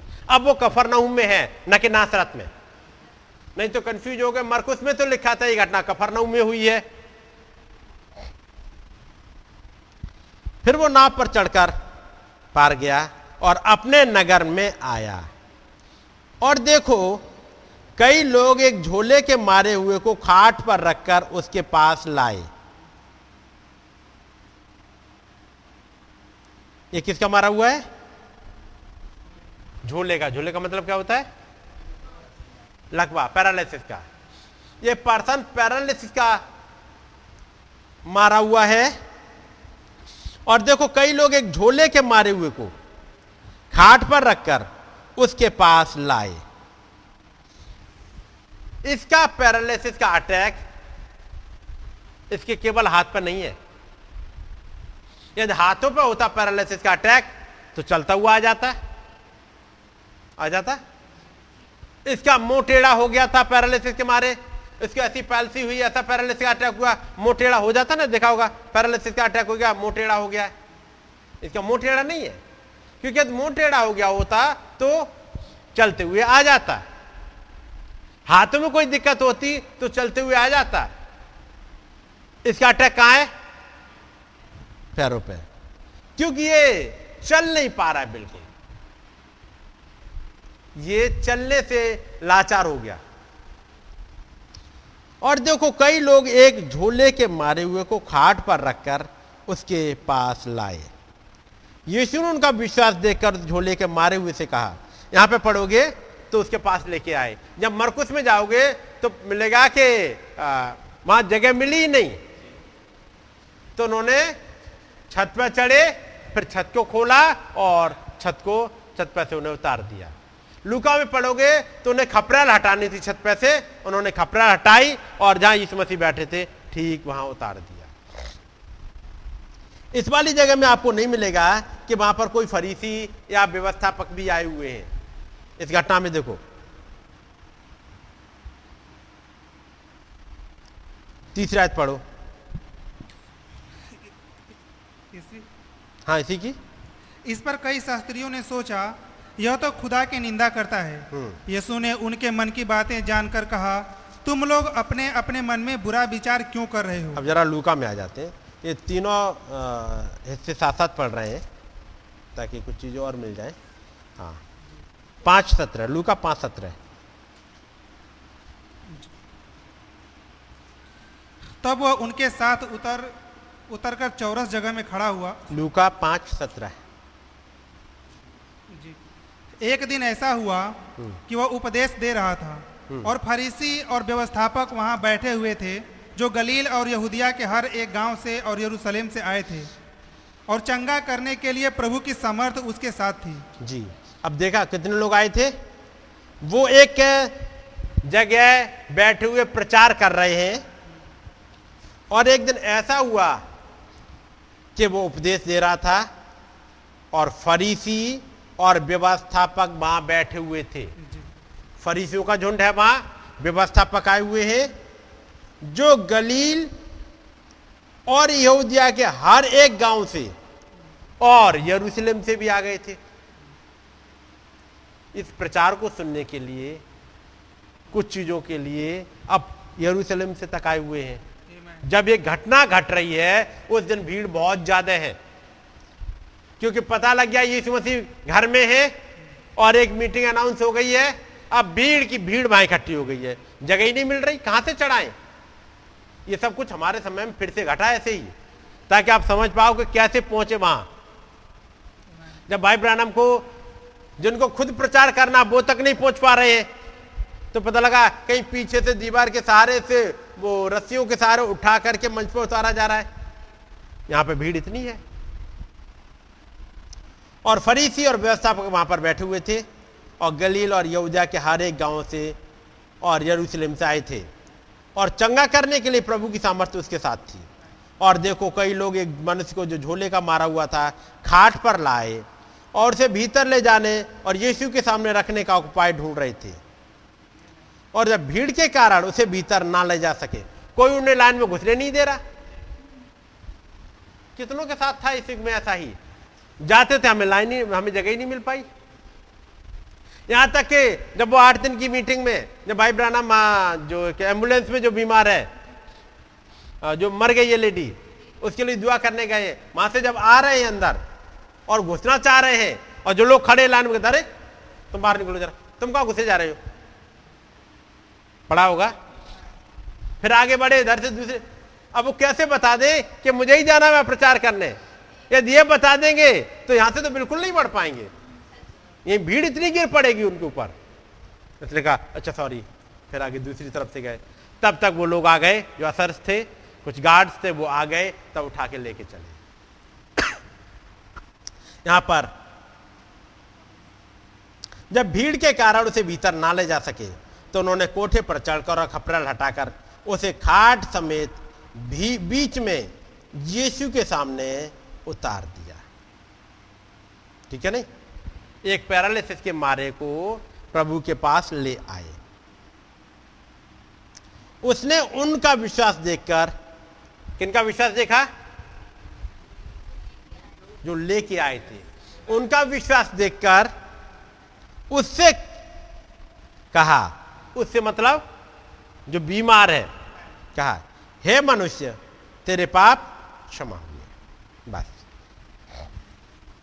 अब वापस मत्ती में आते हैं, ये बैकग्राउंड पूरी आपने देख ली होगी। आप देखोगे मत्ती 9 में आते हैं वापस, और देखो कई लोग एक झोले के मारे हुए को खाट पर रखकर उसके पास लाए। झोले के मारे का बात समझ गए, ये पैरालिसिस का अटैक हुआ है, कहां पे हो गया, पैरों पे, ये चल नहीं पा रहा है, अब कोई चाहिए उठा के लेके जाए। जब पैरों पर अटैक हो गया पैरालिसिस का, क्या पैर उसके सूख गए थे, या पैर होंगे होंगे दिख रहे होंगे। अब उसके कहा जाए कि भाई पैरालिसिस के मारे वाले को तुम जरा पैर नीचे तो रखो अपना, उठ के खड़े हो। कोई आके समझाए भाई भाई भाई साहब आप जरा खड़े तो हो, तो कह रहा भाई मेरा पैर साथ नहीं दे रहा। नहीं हिम्मत रखो, हिम्मत रखो, उठो उठो, देखो मैं उठ के खड़ा हो जाता हूं, तुम उठ के खड़े हो जाओ। उसने कोशिश करी हो, यह कोशिश की काम करेगी नहीं। किसी ने हाथ पकड़ा, चलो मैं उठाता हूं तुम्हें, हिम्मत बांधो हिम्मत बांधो, हाँ हाँ उठ के खड़े हो गए। जैसे ही छोड़ोगे पट से गिर जाएगा, क्योंकि उसके पैरों में ताकत है ही नहीं। क्या वो खड़ा नहीं होना चाहता है, वो खड़ा होना चाहता है। खड़े होने के लिए कहां से सोचते हैं, यहां से कि यहां से, पैरों से सोचेंगे कि दिमाग से। उसका मतलब ये दिमाग तो चाहता है कि खड़ा हो, दिमाग चाहता है, मैं कहूंगा ये हेड चाहता है कि खड़ा हो, लेकिन ये बॉडी के पास तक प्रॉपर सिग्नल नहीं पहुंच रहे। ये हेड सिग्नल देने के लिए तैयार है, ये हेड सिग्नल भेज रहा है उस बॉडी तक ताकि उठ के ये खड़ी हो जाए, लेकिन हो क्या रहा है। क्या सिग्नल्स में कुछ कमी है? नहीं, सिग्नल देने वाला माइंड तो पूरा सिग्नल दे रहा है, लेकिन ये बॉडी उसको सिग्नल मिल नहीं पा रहे। और ये हेड ये रिप्रेजेंट करता है क्राइस्ट को, ये क्राइस्ट तो सिग्नल दे रहा है, ये हेड हमारे युग में आ चुका है, ये सिग्नल सारे भेज रहा है, ये भेद पे भेद खोल रहा है। ये हेड तो सिग्नल देने के लिए आया हुआ है, लेकिन जो बॉडी जिसको उठ के खड़ा हो जाना चाहिए वो खड़ी नहीं हो पाती। जैसे अभी ये गाना गाया गया था अंग्रेजी का, उसमें क्या था, जब मैं रोज सुबह उठता हूं तो कुछ डीमंस आ जाती हैं जो ये बताती हैं तुम ब्राइड नहीं हो सकते। सवेरे ही सवेरे आते ही ये माइंड कहेगा उठ के खड़े हो जाओ, ये माइंड कहेगा एक्टिव हो जाओ, ये माइंड कहेगा तुम तो ब्राइड के हिस्से हो, तुम उठ के खड़े हो, तुम एक्टिव हो। वो डीमंस आके क्या कहती हैं फिर, नहीं तुम ब्राइड हो ही नहीं सकते, तुम खड़े हो ही नहीं सकते, तुम चल ही नहीं सकते, तुम उड़ नहीं सकते, तुम नहीं कर सकते। ये माइंड सिग्नल दे रहा है, ये बॉडी चलने को तैयार है लेकिन उसके पास तक सिग्नल तो पहुंच जाए, सिग्नल बीच में कहीं रुक जा रहे हैं। क्या पैरालिसिस से अटैक में यही होता है, पैर उठ के खड़े होने को तैयार चाह रहे हैं, वो भी चाह रहे हैं कि हम भी चले, ये बॉडी चाह रही हम चले, लेकिन ये और ये कनेक्शन कहीं टूटा है, कहीं मिसिंग है, जिसकी वजह से प्रॉपर सिग्नल उसके पास तक नहीं पहुंच रहा। इसे जरूरत है कोई उठा के लाए।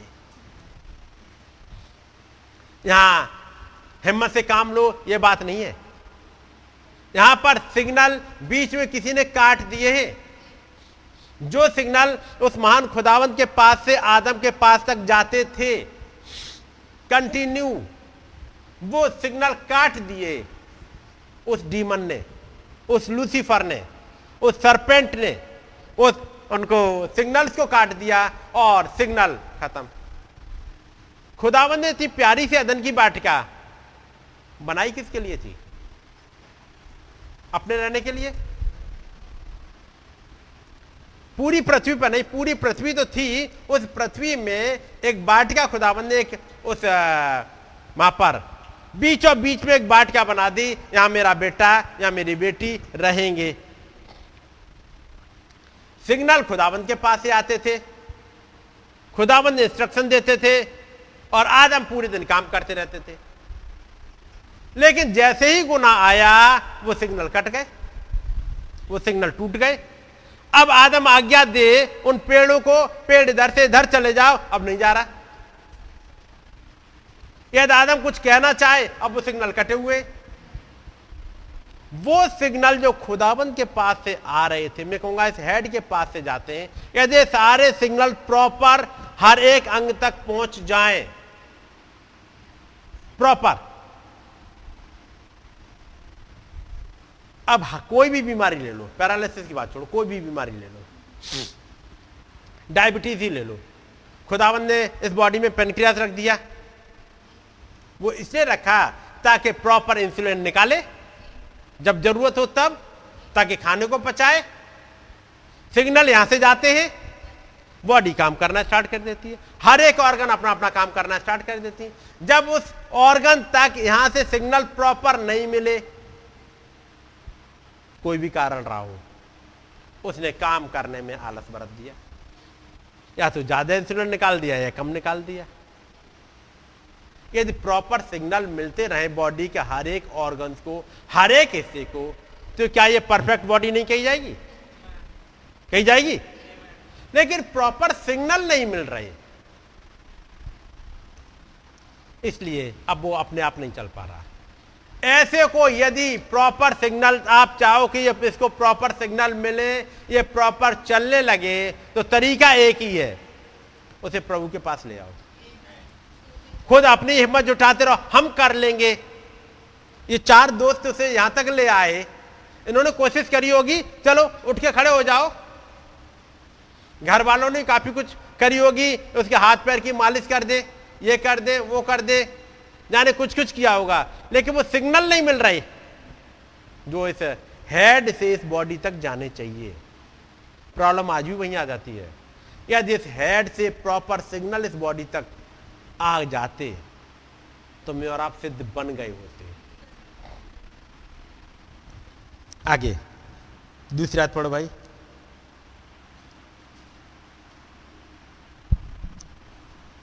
और देखो कई लोग लकवा के एक रोगी को खाट पर रखकर उसके पास लाए, यीशु मसीह के पास ले आए। मालूम है हमारे करने से कुछ नहीं हो सकता, और कैसे लेके आए, उन्होंने छत को खोल दिया है और यीशु मसीह के सामने उतार दिया। क्योंकि और कोई जगह है नहीं। इतनी भीड़ है, प्रभु के पास नहीं पहुंचने दे रहे। ये लकवे का मारा हुआ ठीक होना चाहता है, उसके दोस्त उसको चाहते कि उसको ठीक हो जाए, लेकिन इतनी भीड़ है वहां पहुंच ही नहीं पा रहा।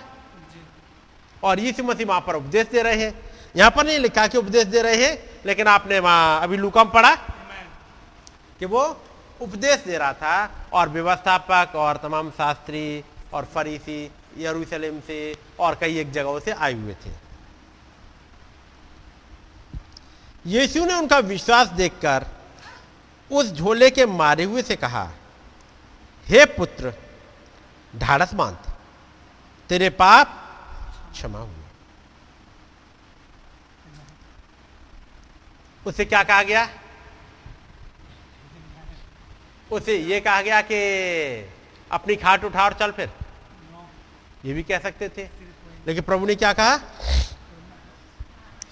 हे पुत्र ढाढ़स बांध, तेरे पाप क्षमा हो गए। उसका मतलब जब प्रभु वहां प्रचार कर रहे हैं और ये चारपाई पे लेटा हुआ वाला आ गया है, वहां पहुंच गया है, मैसेज चल रहा है, लेकिन वो मैसेज कुछ ऐसा चल रहा है कि जो इसने इसके हृदय से अंदर तक बात कर ली, इसे मालूम पड़ गया, इसे समझ में आ गया मेरी गड़बड़ कहां है। ये तो चल रहा है उसका, बात समझ रहे? वो समझ गया मैंने गड़बड़ कहां करी है, मुझे क्या करना चाहिए था। जैसे नबी एक दिन कहते हैं, और हिले लाइन में एक प्रचारक आता है और तब कहते हैं, तुम्हें मालूम है खुदावंद ने तुम्हें प्रचार करने के लिए बुलाया था, पढ़ा है आप लोगों ने, लेकिन तुम नहीं गए। तो क्या हुआ था फिर जी? एक्सीडेंट हो गया, और इसकी वजह से उसका हाथ ही शायद हाथ नहीं उठ पाता, या शायद कि एक्सीडेंट में कुछ चोट लगी थी, नहीं उसका हाथ, या तो हाथ नहीं उठ पाता था या कुछ हुआ था। वो ये किताब होगी तो मैं उसमें पढ़ के बता दूंगा शायद, लेकिन याद होगा वो प्रचारक आया था, वो सुपरनेचुरल बन उठा देना, तब मैं उसमें पढ़ के बता दूंगा। और कह रहे हैं तुम एक प्रचारक हो, लेकिन खुदावंद ने तुमसे कहा था जाने के लिए और तुम नहीं गए। बन में ही है क्या? ये मुझे मिल जाती है तो मैं अभी आपको पढ़ के सुना दे रहा हूँ। और मैं ये घटना इसलिए पढ़ता हूँ ताकि आप इन चीज़ों को समझ पाओ।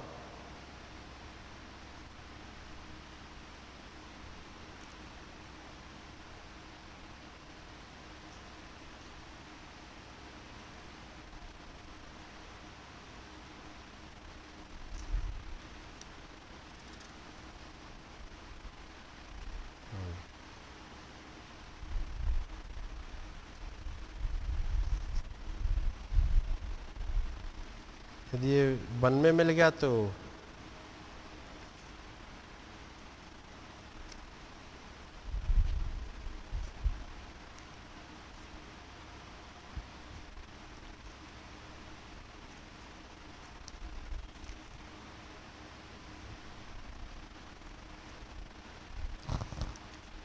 वो लेफ्ट में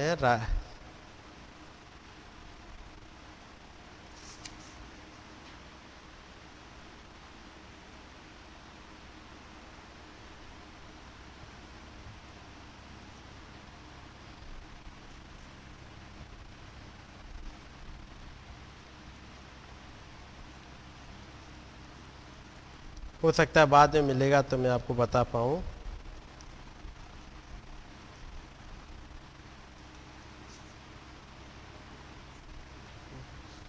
चलो बाद में मिल जाएगा, मैं आपको फिर बता दूंगा, नहीं तो टाइम नहीं लगाते। लेकिन चूंकि आपके सामने मैंने पढ़ा है कि वो तब भाई ब्रानम ने कहा खुदावंद ने तुम्हें बुलाया और तुम नहीं गए, तुम्हारी एक बुलाहट थी। यहाँ पर इसे पता लग गया उस प्रचार में कुछ है गड़बड़ी, और जैसे ही वो प्रचार चलता जा रहा है उसका फेत उठा और प्रभु ने उसे क्या कहा? हे पुत्र ढाढ़स बांध, एक हिम्मत रख, खुश हो जा इस बात के लिए, तेरी बीमारी ही नहीं, जिन गुनाहों के लिए तू अब सोच रहा है बैठ के, मेरे इन गुनाहों का क्या होगा, मैंने तो सोचा ये गुनाह है नहीं, लेकिन ना अब यहां पर मैं आया हूं, अब ये प्रचारक जो बता रहा है मैंने यहां वास्तव में ये हो जाता है। क्या पैरालिसिस का अटैक भी हो जाता है? हो जाता है। कुछ प्रचारक ने प्रचार किया है वहां पर, और तब उसे कहा, हे पुत्र ढाढ़समान, तेरे गुनाह गए, जो कुछ थे तेरे गुनाह जिसकी वजह से पैरालिसिस का अटैक तुझे आया है, हो सकता है किसी काम के लिए, मिनिस्ट्री के लिए तुझे बुलाया गया, तुझे वहां जाना चाहिए था, तू नहीं गया, ये बीमारी आ गई। पूछो एसिडिटी की ये बीमारी क्यों आई थी बार बार? और जब फिर से डॉक्टर ने ऑपरेशन किया, पढ़ाया आपने, और तब आवाज क्या आई थी?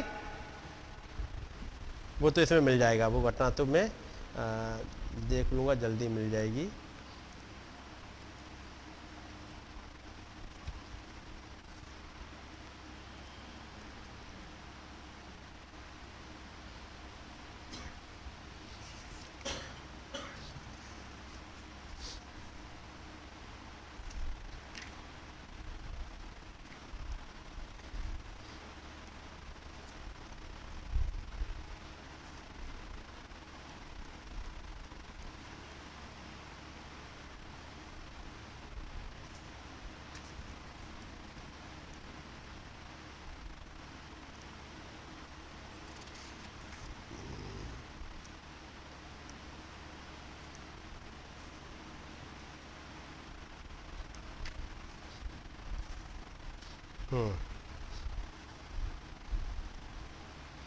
यहां था ये बात, ये उसका है, उसका आखिरी मौका,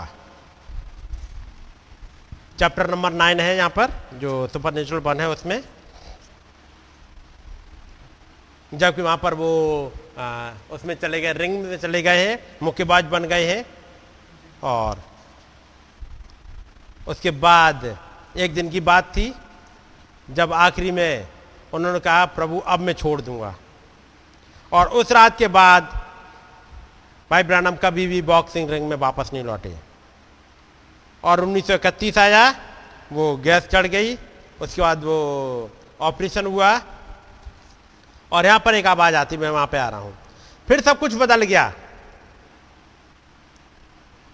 अंधकारमय जंगल अचानक से गायब हो गया, और भाई ब्रानम ने एक परछाई को खड़े हुए देखा, और फिर आगे आवाज़ आती है, उस आवाज़ को यह कहते हुए सुना, ना शराब पीना, ना कभी सिगरेट पीना, ना ही कभी अपने शरीर को परागंदा करना, मैंने तुझे बुलाया और तू जा नहीं रहा है। भाई ब्रानम का मन अचानक से फिर वापस उसी दिन में चला गया, कई साल पहले, जब इसी आवाज़ ने उससे कहा था, तुम्हारे काम करने के लिए काम है जब तुम बड़े हो जाओगे, और आज आवाज़ वही कह रही है, मैंने तुम्हें बुलाया और तुम जाते नहीं। बिल्ली बहुत डर गया, वो अपने जीवन का मतलब से ही चूक गया था। क्या वो अपने जीवन के मतलब से ही चूक गया था? क्या बहुत देर हो चुकी थी? घबरा कर वो चिल्ला उठा, किसने पुकारा है? तुम कौन हो? तुम क्या चाहते हो कि मैं करूं? आवाज तीसरी बार फिर से आई, और आवाज फिर से कहती है, मैंने तुम्हें बुलाया और तुम फिर भी नहीं गए। ये आवाज एक पुकारती रहती है, हर एक बिलीवर के पीछे लगी रहती है, और वो ये कहना चाह रही है आवाज, मैंने तुम्हें एक पर्पस के लिए बुलाया, एक उद्देश्य के लिए बुलाया, तुम कब तक उस उद्देश्य को पूरा नहीं करोगे? और इस किताब में चैप्टर का नाम भाई ओवन जगरसन ने रखा है, उसका आखिरी मौका। जब जिंदगी में आखिरी मौका आ जाए, उसके बाद फिर नहीं मौका मिले। जब एक आखिरी मौका खुदावंद ने दे दिया, और आवाज थी, मैंने तुम्हें बुलाया और तुम फिर भी नहीं गए। खुदावंद ने कितने ब्लेसिंग्स दी, कितनी जगह जान बचाई, उस मुक्केबाजी वाली रिंग में बचाई, जब वो गोली लगी थी तब बचाए, जाने कहाँ कहाँ वो बचाते रहे। यदि वो आवाज कंटिन्यू बचाती आ रही है, लेकिन एक दिन वो आवाज कह रही है, मैंने तुम्हें बुलाया और तुम फिर भी नहीं गए। बिली पुकार उठाई, यदि प्रभु आप हैं तो मुझे वापस पृथ्वी पर जाने दीजिएगा। मैं आपका सुसमाचार घरों की छतों और सड़कों के कोनों से प्रचार करूंगा। पूछेगा, क्या यह आवाज आपका पीछा तो नहीं करती है? क्योंकि एक दिन यह होगा जब आपने इस आवाज की सुनना बंद कर दिया, एक दिन यह आवाज बिल्कुल छोड़ के चली जाएगी, फिर कोई दूसरी आवाजें सुनाई देने लगेंगी। इस आदमी को एक मौका मिल गया, जब उसने इस मैसेज को सुना, वो सिग्नल जो हेड के पास से आने चाहिए थे वो आ गए, और वो क्या कह रहे, हे पुत्र ढाढ़स बांध, तेरे गुनाह माफ हो गए।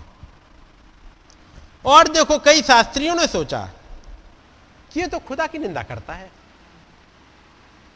शास्त्रियों ने क्या सोचा है, ये खुदा की निंदा करता है। अब मैं ले रहा हूं एक हेड जो बोल रहा है, जो सिग्नल भेज रहा है, और एक बॉडी जिसके पास तक सिग्नल जा रहे हैं, और वो सिग्नल जा रहे हैं, हे पुत्र ढाढ़स बांध, तेरे गुनाह माफ हो गए। और देखो, कई शास्त्रियों ने सोचा कि ये तो खुदा की निंदा करता है। ये बीच में शास्त्रियों की बात क्यों आ गई? बात तो उसके और इसके बीच की हो रही है। यीशु ने उनके मन की बातें मालूम करके कहा, तुम लोग अपने अपने मन में बुरा विचार क्यों कर रहे हो? ये जो विचार कर रहे थे वो क्या था?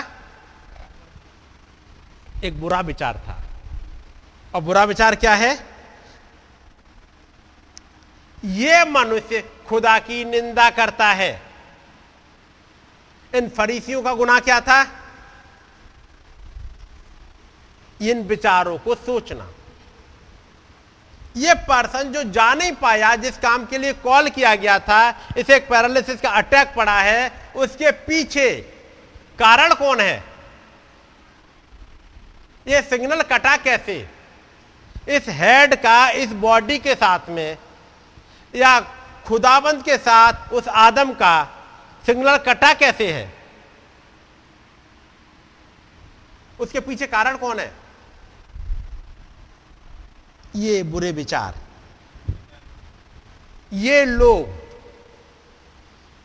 जब भाई ब्रैनम को वो दूत कंटिन्यू विजिट कर रहा है, 1940 से पहले की बात कर रहा हूं, मिरेकल्स हो रहे हैं, दर्शन दिखाई दे रहे हैं, और भाई ब्रैनम जा रहे हैं गुफा में दुआ करने के लिए, मुझे हटा लीजिएगा इनसे।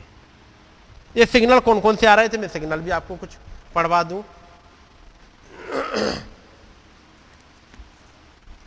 ये हो गया आखिरी मौका। उसके बाद भाई ब्रैनम जाते हैं जंगल में, लिख देते हैं एक कागज पे, मैं आपसे मुलाकात करना चाहता हूं। उसके बाद कुछ चीजें चलती हैं। अब मैं आगे पढ़ रहा हूं।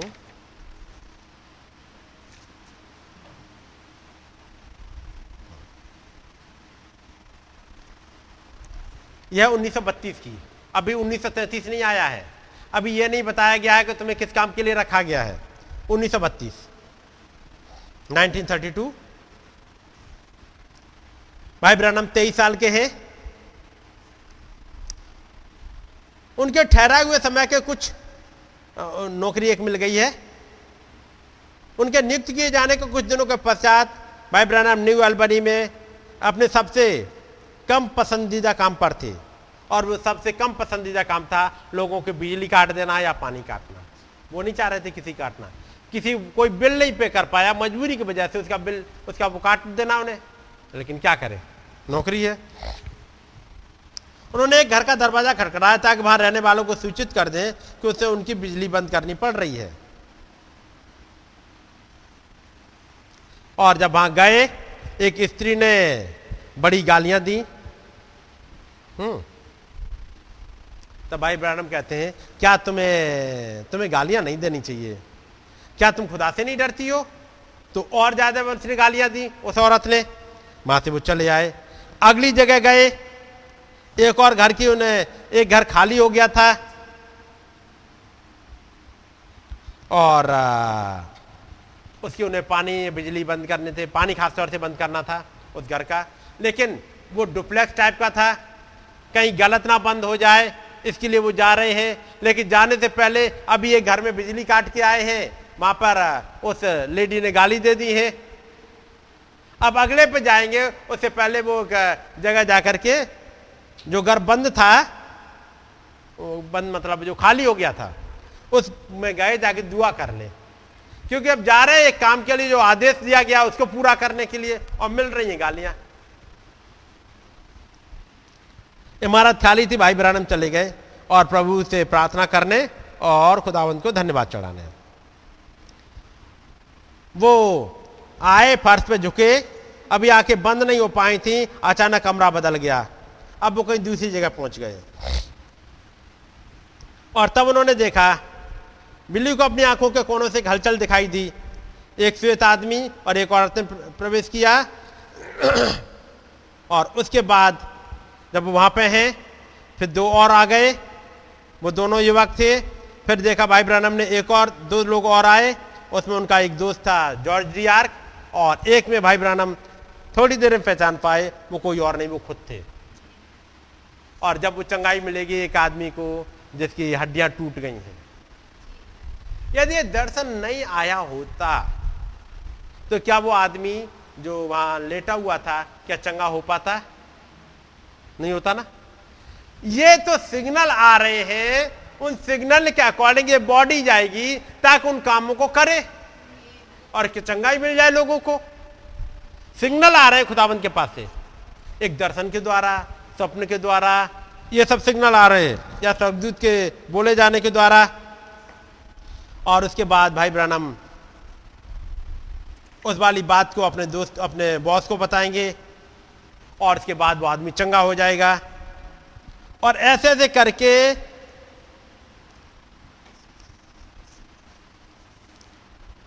और वो जबकि वो आदमी चंगा हो गया है, वो घटना आपने पूरी पढ़ी है।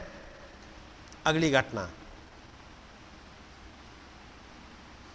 जैसे ही वो चंगा हुआ, अगले दिन भाई ब्रानम गए हैं उस एक जगह और जहाँ एक का पानी बंद करेंगे। माँ उस घर में घुसते हैं, माँ एक मैडम है मैरी डॉर होनेनन, और उनकी बेटी डोरोथी है, और ये पूछने के लिए गए पानी आ रहा है कि नहीं आ रहा है। वो सामने देखते वो लेडी एक बाइबल पढ़ रही है, उसके पैर जाने कब से मुड़े हुए हैं। पढ़ी है ना घटना? लेकिन ये भी घटना भाई ब्रानम देख चुके हैं, यानी सिग्नल कंटिन्यू आ रहे हैं और उस सिग्नल के द्वारा ये आगे बढ़ रहे हैं। लेकिन सिग्नल को काटने वाले क्या कह रहे हैं? ये खुदावंत की तरफ से नहीं हो सकते, ये बातें जो तुम्हारे साथ हो रही है ये डीमंस की तरफ से हो रही हैं, ये सिग्नल को रोक रहे हैं। यहां पर हम पढ़ रहे हैं तीसरी आयत 9:3, जब प्रभु ने उसे कहा, हे पुत्र ढाढ़स बाँध, तेरे पाप क्षमा हुए। और देखो, कई शास्त्रियों ने सोचा कि यह तो खुदा की निंदा करता है। यीशु ने उनके मन की बातें मालूम करके कहा, तुम लोग अपने अपने मन में बुरा विचार क्यों कर रहे हो? तुम ये जो कर रहे हो बुरा विचार है, ये खुदावंत के वचन के अगेंस्ट में जा रहा है। ये वाला विचार, ये है निंदा। और निंदा क्या है? ये कौन है? ये मनुष्य खुदा की निंदा कर रहा है। चलिए वापस आते लूका में, लूका में आइएगा, और उसकी 5:20 पढ़ो। उसने उनका विश्वास देखकर उससे कहा, हे मनुष्य तेरे पाप क्षमा हुए। हाँ, उस मनुष्य को देखा, उसे कहा, हे मनुष्य तेरे पाप क्षमा हो गए। तब शास्त्री और फरीसी विवाद करने लगे, यह कौन है जो खुदा की निंदा करता है? ये तो विवाद पे उतर आए। ये क्या बात है भाई? प्रचारक प्रचार कर रहा है, प्रचारक लोगों को चंगाई के लिए बोल रहा है, और यहां पर ये कह रहा है कि ये मनुष्य कौन है? ये मनुष्य कौन है? ये कौन है जो खुदा की निंदा करता है? खुदा को छोड़ कौन पापों को माफ कर सकता है?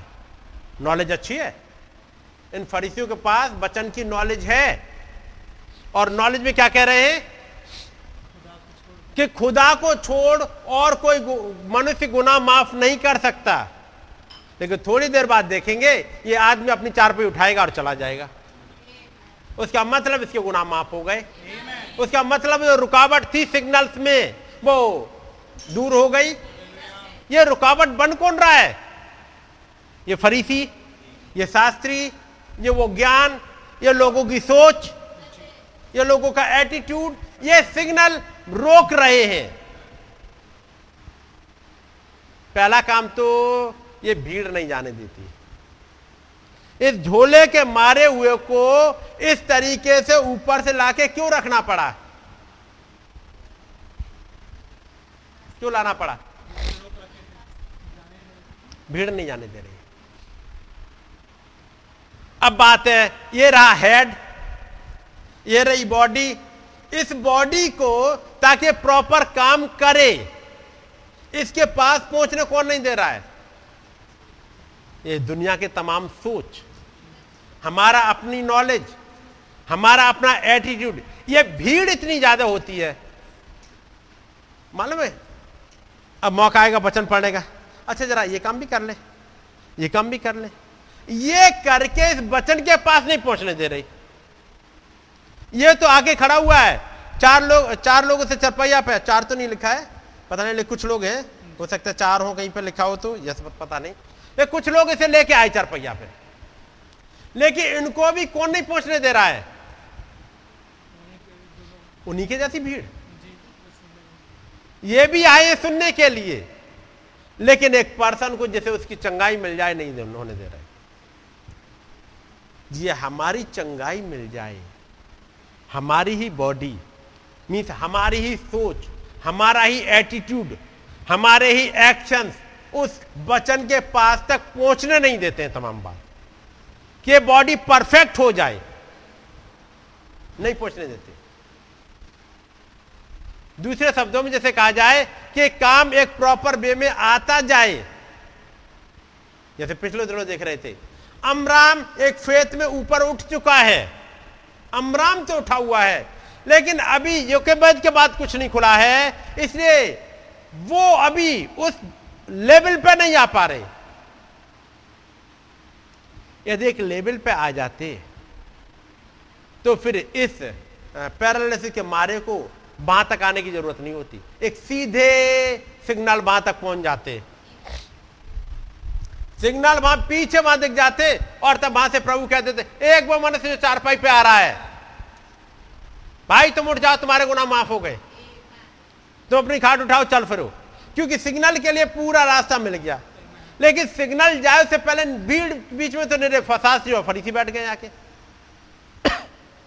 ये फरीसी क्या होते हैं, ये शास्त्री क्या होते हैं? पहला कुरिन्थियों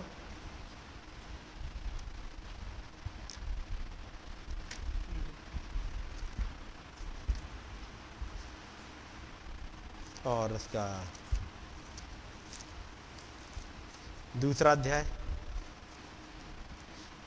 ये सब आयतें आपने पढ़ी हैं।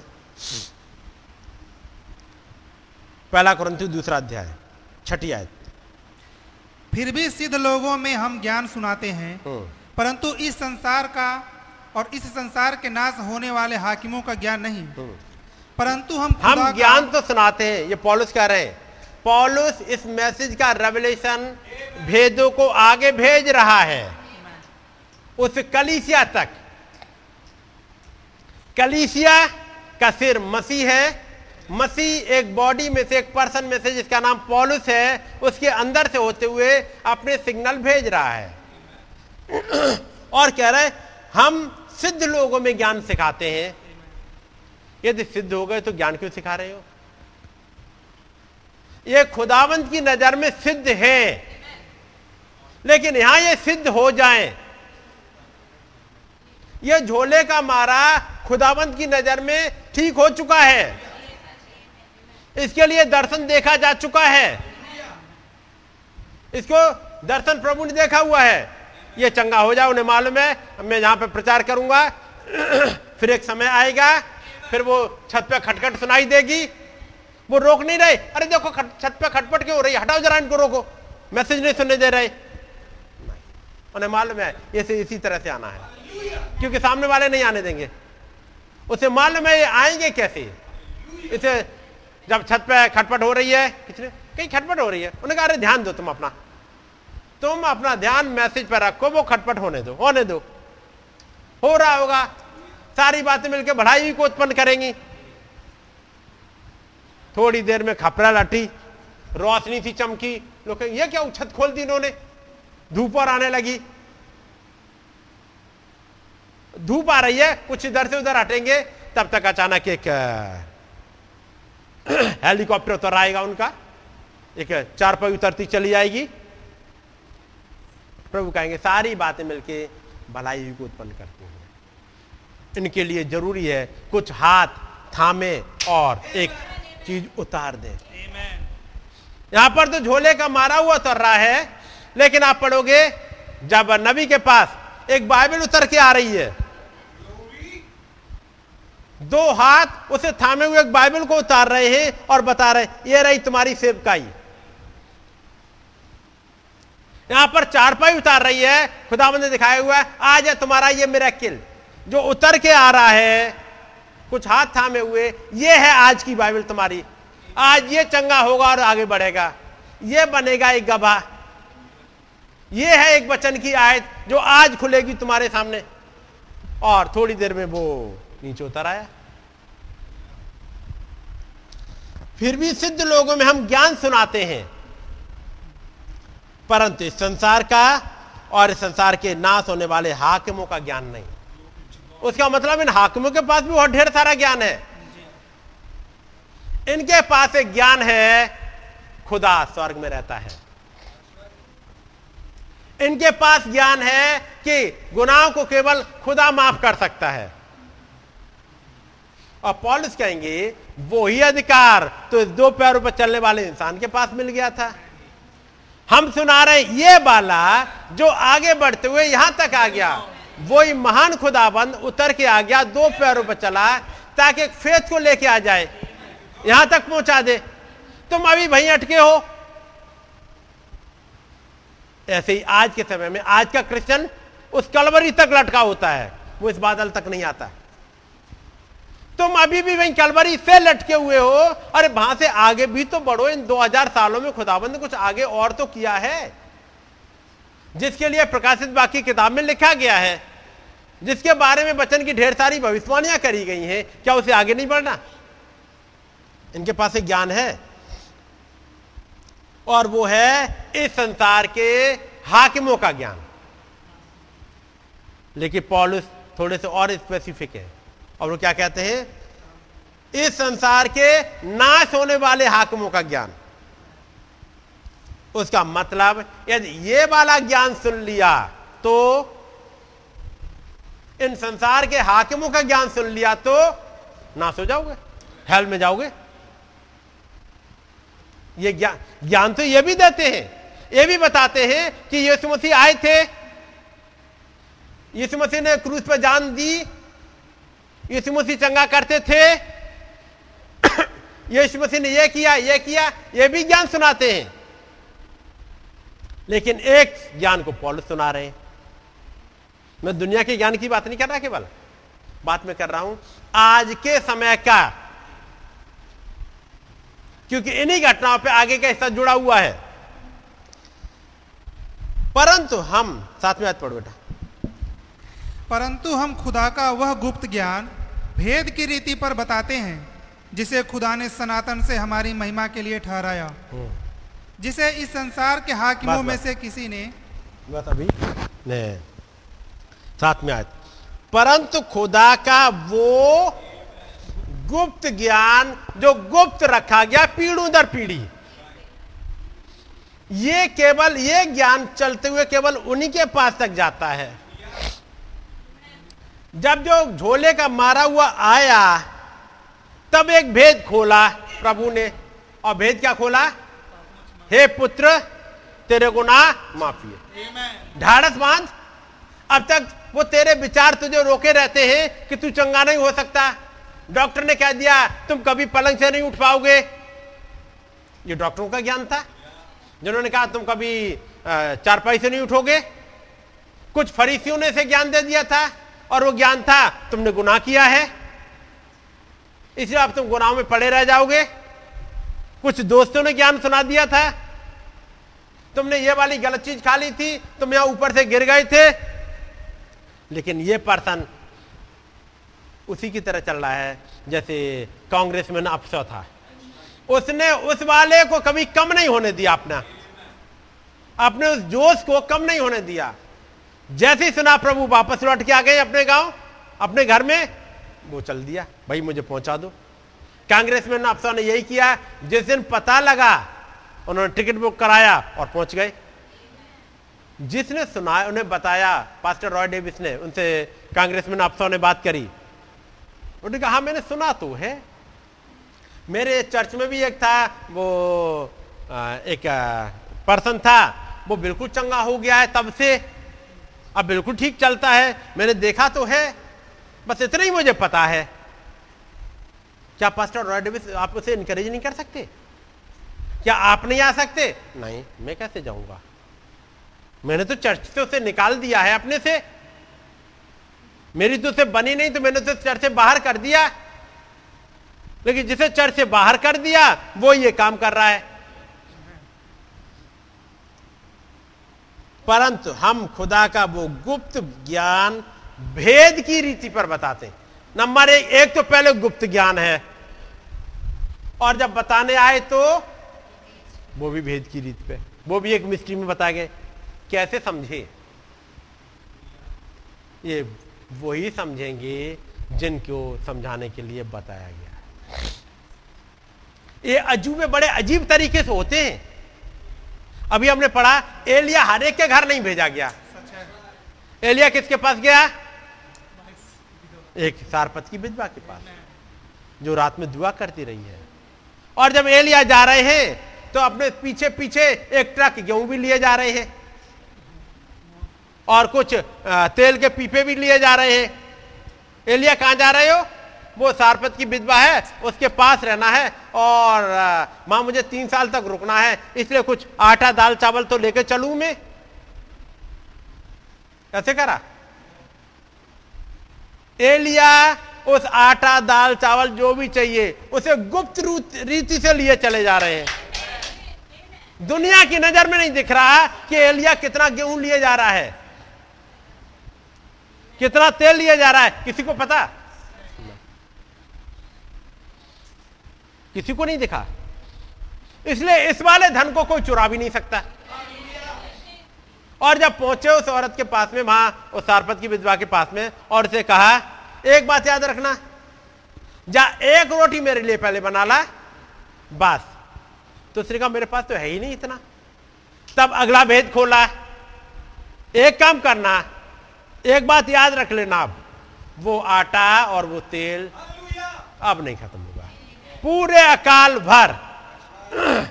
ये अगुओं ने तो ये करा कि ये तुम अकाल पे आ गई, मरने के कगार पे आ गई। इन अगुओं ने ये किया था, इन अगुओं ने तुम्हें डार्क एजिस में लेके आ गए, इन अगुओं ने सारे मैसेज को तुम्हारे पास हटा दिया। लेकिन एक एलिया की सेवकाई में होते हुए एलिसा आया हुआ है, नहीं एलिया ही आया हुआ, वहां पर तो एलिया आया हुआ है चुपचाप, वो किसी मुट्ठी में नहीं दिख रहा उसका, लेकिन एक बोल में, एक आवाज में, मैं कहूंगा एक मैसेज में, सारा गेहूं, सारा तेल, सारा आटा एक आवाज के पीछे छिपा है, और वो ये है तू मेरे लिए पहले लेके आ जा, बस। यदि तुझे चाहिए वो ट्रक भरा हुआ गेहूं मिल जाए तो एक काम कर ले, पहले मेरी बात सुन ले, प्रायोरिटी इस वचन को दे दो, बाकी सब पीछे पीछे चले आएंगे। और जिस दिन आपने इस वचन को प्रायोरिटी से हटा दिया, खत्म। ये काम उस धनवान ने किया था, जैसे कहा प्रभु ने जा और अपना सब कुछ बेच दे और तू मेरे पीछे हो ले, और तुझे स्वर्ग में धन मिलेगा, मिलेगा। वो धनवान नहीं समझ पाया उस भेद को, लेकिन पतरस कहता है, हे प्रभु, उसी वाले में हम तो सब कुछ छोड़ आए। तब नबी कहते हैं कि जब पतरस से कहा गया था पतरस अपनी नाव छोड़ के आ जा और मेरे पीछे हो ले, पतरस चला आया। पतरस ने ज्यादा नहीं सोचा, वो चलता रहा और अपना काम कर रहा है। भीड़ की भीड़ उसके पास रहती है, यीशु मसीह के साथ चलते चलते हर चीज मिल जाती जो जरूरत की हो खाने को। एक दिन वो धनवान गुजरा वहां से।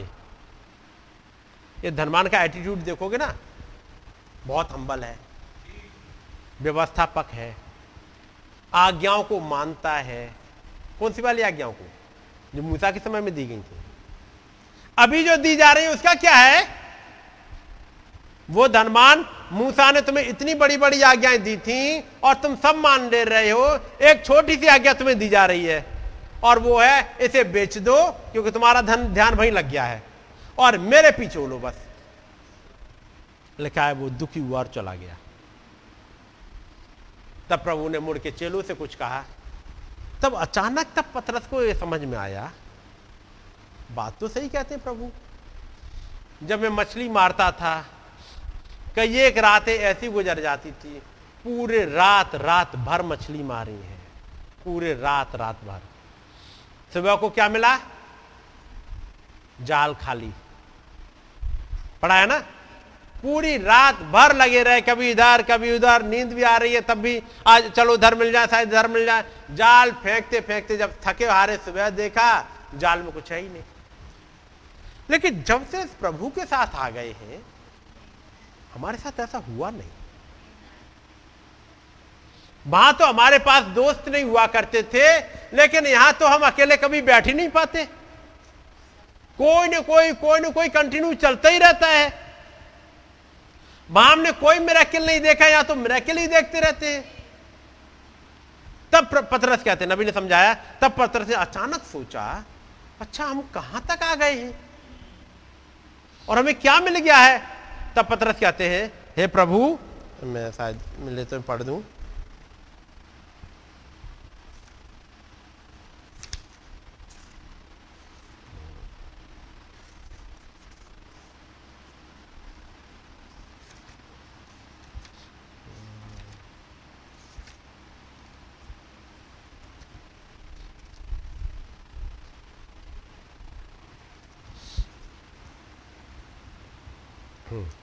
नबी कहते हैं।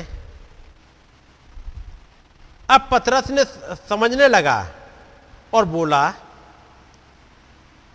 हम तो तेरे पीछे चलने के लिए अपना सब कुछ छोड़ चुके हैं, हमने तो अपना सब कुछ छोड़ दिया है। देख हमने क्या किया है, हमने अपने घर छोड़ दिए, हमने अपने परिवार छोड़ दिए, हमने अपनी जमीन छोड़ दी, हमने तेरे पीछे चलने के लिए अपना सब कुछ छोड़ दिया जो हमारे पास था। ये बात उसकी बुद्धि में बैठने लगी थी। हो सकता है वो काम में बहुत ज्यादा मशगूल रहा हो, वो मसीह को देखने में और ऐसे ही दूसरे काम करने में बहुत ज्यादा व्यस्त रहा हो और इस बात ने कभी उसके जेहन में ऐसा जोर ना डाला हो कि वो तो अपना घर छोड़ आया है, वो अपने पिता को छोड़ आया है, वो अपनी माता को छोड़ आया है, वो यीशु के पीछे चलने के लिए अपना सब कुछ छोड़ आया है। परंतु बिल्कुल ठीक यही है वो जिसकी खुदा मांग करता है, अपना सब कुछ छोड़ दें और उसके पीछे हो लें। यही तो खुदा की मांग है, हमें भी ऐसा ही करना है। कभी कभी हमें अपने विचारों को छोड़ना होता है। किसको छोड़ना होता है? इन विचारों को। ये विचार क्या बन गए होते हैं? फरीसी, शास्त्री, व्यवस्थापक, जो क्रिटिसाइज करते रहते हैं। अगर किसी बात के विषय में हमारे विचार खुदा के वचन के खिलाफ हैं तो हमें अपने विचारों को छोड़ना होता है और उसके पीछे चलना होता है। परंतु ऐसा करते हुए हमें मालूम होता है कभी कभी तो हमें अपने यार दोस्तों को भी छोड़ना पड़ जाता है। बहुत सी बार ऐसा करना कठिन हो जाता है, लेकिन अभी कहते हैं आप यदि मसीह के साथ चलना चाहते हैं तो आपको उसे छोड़ना ही पड़ेगा। वापस पहला कुरिन्थियों उसका पहला अध्याय, दूसरा अध्याय, 8वीं आयत। जिसे इस संसार के हाकिमों में से किसी ने नहीं जाना, इस संसार के हाकिमों ने कभी नहीं जाना और आगे जान भी नहीं पाएंगे। इन्होंने कभी नहीं जाना, यदि इन्होंने जाना होता तो तुझ मैं प्रभु को क्रूस पर नहीं चढ़ाते। आगे, परंतु जैसा लिखा है, जो बातें आंख ने नहीं देखी, आंख ने देखी नहीं, कान ने सुनी नहीं और मनुष्य के चित्त में नहीं चढ़ी नहीं जी। लेकिन वो ही हो जाती है। वापस आते हैं अब लूका में, लूका 5:21। तब शास्त्री और फरीसी विवाद करने लगे, यह कौन है जो खुदा की निंदा करता है? खुदा को छोड़ और कौन पापों को क्षमा कर सकता है? ये थे, बीच में रुकावट डाल रहे थे उसकी चंगाई की। प्रभु ने एक आवाज लगाई और कहा, हे पुत्र तेरे गुनाह माफ हो गए। बात समझे, यही कहा था उससे जी। तेरे पाप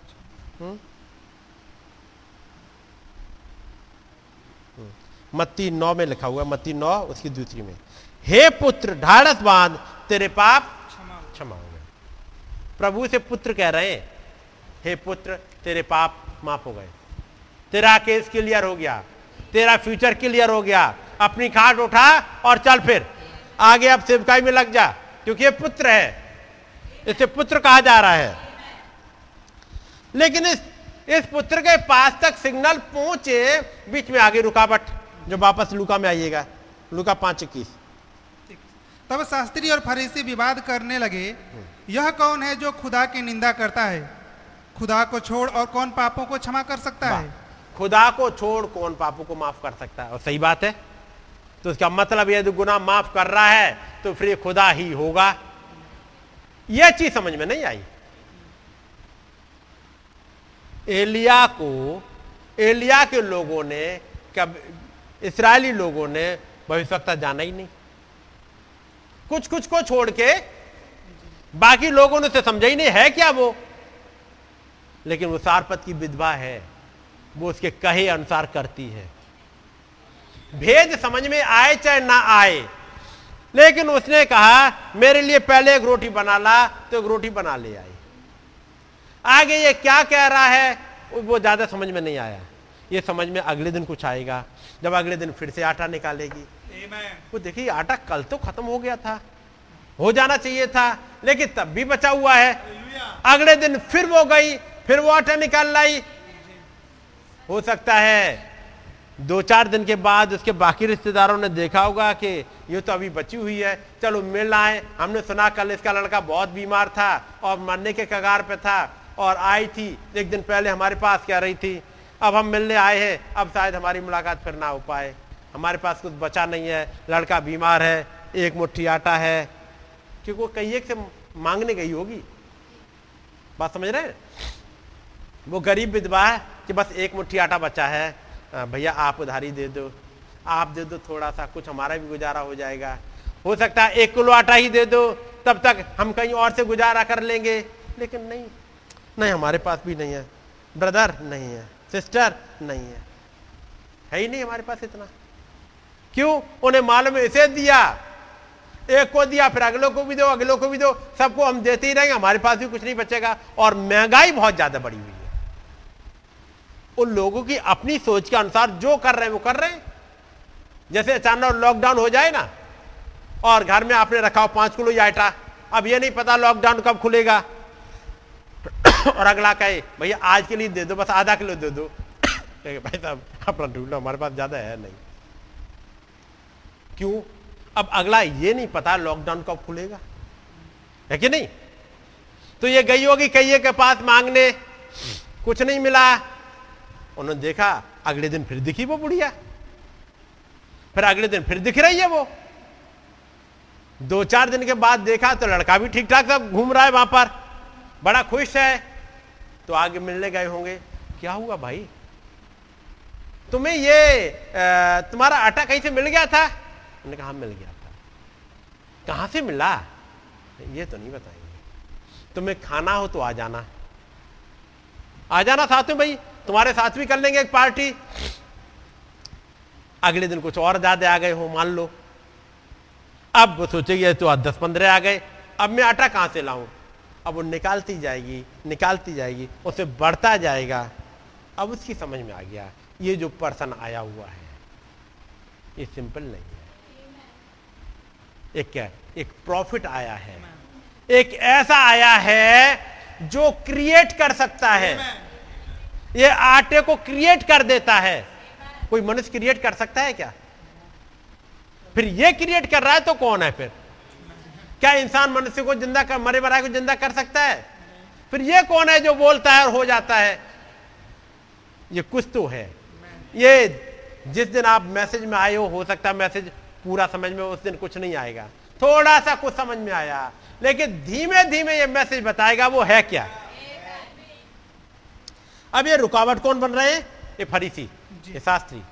वो सिग्नल को जाने नहीं दे रहे, वो कह रहे हैं नहीं तुम चक्कर मत पड़ना, गुनाह केवल खुदावंद माफ कर सकता है, ये आदमी नहीं, ये धोखेबाज है, झूठा है। अब ये रोक रहे हैं उन सिग्नल्स को ताकि इसके पास चंगाई ना पहुंच जाए। तब प्रभु उनसे कह रहे हैं 23 आयत, सहज क्या है? क्या यह कहना कि तेरे पाप क्षमा हुए, या यह कहना कि उठ और चल फिर? तब प्रभु ने उनकी तरफ निगाहें उठाई जो क्रिटिसाइज कर रहे थे। कह रहे अच्छा ये बताओ आसान बात कौन थी इसी चंगाई के लिए? आसान तो ये था, इसे कहते अपनी खाट उठा और चल फिर, और ये अपनी खाट उठाता और चल लेता। ये तो बड़ा सिंपल सा मैसेज था, बेटा एक काम करो चारपाई उठाओ और जाओ चंगे हो गए तुम। ये आसान था मेरे लिए कहना, लेकिन मैं मैसेज उसके लिए नहीं दे रहा, मैं तुम के लिए भी दे रहा हूं, क्योंकि पहले तुम्हारे ये विचार काटने हैं। जो सिग्नल को तुम रोक रहे हो उसके पास तक जाने के लिए पहले ये रुकावट को दूर करना है। पहले सिग्नल ये काट, वो पहले ये रुकावटें काटनी है ताकि सिग्नल जा सके। और वो रुकावटें क्या थी? ये फरीसियों के विचार, फरीसियों के ज्ञान, इनकी सोच। तब प्रभु ने कहा सहज क्या है? क्या ये कहना कि तेरे पाप क्षमा हुए, या ये कहना उठ और चल फिर? ये बहुत आसान है, एक सिंपल मैसेज, इस मसीह चंगा करता है, ये वाला मैसेज देना बड़ा आसान था। लेकिन इस युग में प्रभु यह मैसेज देने नहीं आए इस मसीह चंगा करता है। वो फिजिकल चंगाई देने नहीं आए, वो स्पिरिचुअल चंगाई भी देने, ताकि गुनाह वहां से खत्म हो जाए। 24 आयत, परंतु इसलिए कि तुम जानो कि मनुष्य के पुत्र को पृथ्वी पर पाप क्षमा करने का भी अधिकार है। जी, लेकिन तुम जानो, ये तो समझ गया लड़का, इसके लिए तो मैंने बोल दिया, उसे तो फेथ इतना उठ गया है, लेकिन ये तुम्हारे लिए मैसेज था कि तुम जान पाओ कि मनुष्य के पुत्र को गुनाह माफ करने का अधिकार है। इसलिए ये बोला गया सेंटेंस, नहीं तो बोल दिया जाता कि अपनी खाट उठा और चल फिर। लेकिन ये तुम्हारे लिए, आप ये देखोगे जब यीशु मसीह वहां गए उसके बैतसदा के कुंड पे, बैतसदा कुंड है ना वो सारे थे यहाँ पर यरूशलेम के मंदिर में। हाँ, वहां पर उस कुंड में वहां उस आदमी से नहीं कहा उठ तेरे गुनाह माफ हुए, ये कहा नहीं। सहज तो यही है, तू चंगा होना चाहता है? उन्होंने कहा प्रभु, उन्होंने अपनी खाट उठा और चल फिर जा, चला जा, वो चला गया। लेकिन आप बीच में ये सिग्नल रोक रहे हैं, ये सिर्फ सिग्नल भेज रहा है, ये बॉडी एक्शन में नहीं आ पाती क्योंकि बीच में रुकावटें हैं। ये प्रभु के पास तक पहुंचने भी नहीं देना चाह रहे, सारे रास्ते रोक लिए हैं। आप सोचो, अब सिर ये है इस बॉडी का, क्या इस वाले सिर के पास क्या ये बॉडी का रिस्पॉन्स प्रॉपर आता है, या बीच में ढेर सारी रुकावटें आती हैं?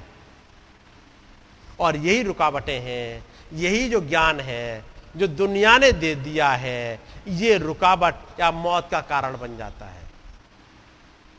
आपने घटना सुनी होगी उस अमेरिका की घटना, जो एक सोल्जर था जो लड़ाई के मैदान से भाग आया था, उसे फांसी की सजा हो गई थी, मौत की सजा हो गई थी, सुना होगा। और उसके बाद उसका दोस्त दौड़ के जाता है, अब्राहम लिंकन से मिलता है, वहाँ के जो प्रेसिडेंट थे उनसे लिखवा के लेके आता है, और उन्होंने लिख दिया पार्डन और साइन कर दिए। अब उसी वाले पेपर को लेके वो लड़का दौड़ के जाता है उसके पास में, अपने दोस्त के पास में, देख तुझे माफी मिल गई है। उस लड़के का जवाब क्या था? नहीं हो सकता। क्यों नहीं हो सकता? यदि प्रेसिडेंट ने ऑर्डर लिखा है तो एक पैड चाहिए, ऐसे वाले लिफाफे में होना चाहिए, ऐसी वाली राइटिंग में होना चाहिए। यह संसार का ज्ञान उसके पास बहुत था, और जो उसके पास उसका छुड़ौती का मैसेज आया था वो सिंपल से टूटे फूटे पेज में आ गया। एक मुड़े तुड़े कागज में उसका माफी का मैसेज जा रहा है उसकी जान बचाने के लिए, और जो दुनिया का ज्ञान वो बता रहा नहीं, एक लिफाफा, एक लेटर पैड, गोल्डन अक्षरों में लिखा हुआ, और वो डाक के द्वारा या किसी ऐसे के द्वारा वो आएगा। और उस लड़के ने स्वीकार नहीं किया। तमाम बार मेरी और आपकी ब्लेसिंग चुपचाप आती है, एक छिपे हुए रूप में। वो कौन सा डिस्गाइज करके, क्या वो वर्ड है? Blessing in disguise. मुड़े तुड़ी अवस्था में, और यदि मुड़ी तुड़ी अवस्था में वो ब्लेसिंग आ जाए, और यदि आप समझ लो, क्योंकि खुदावन जब भेज रहे हैं संसार की एक ब्लेसिंग, मैं कहूंगा पहले एक मिस्र की ब्लेसिंग भेजी, मिस्र के पास आने वाले 7 साल के अकाल की बचाव के लिए ब्लेसिंग आ रही है। रस्सी में बंधी हुई, गुलामी की बेड़ियों से जकड़ी हुई, उस कनान के देश से एक ब्लेसिंग मिस्र के उस अकाल से बचाने के लिए चली आ रही है। कैसी वाली हालत में? बंदी बना हुआ, घर से रिजेक्टेड है, नहीं गुलाम बना हुआ।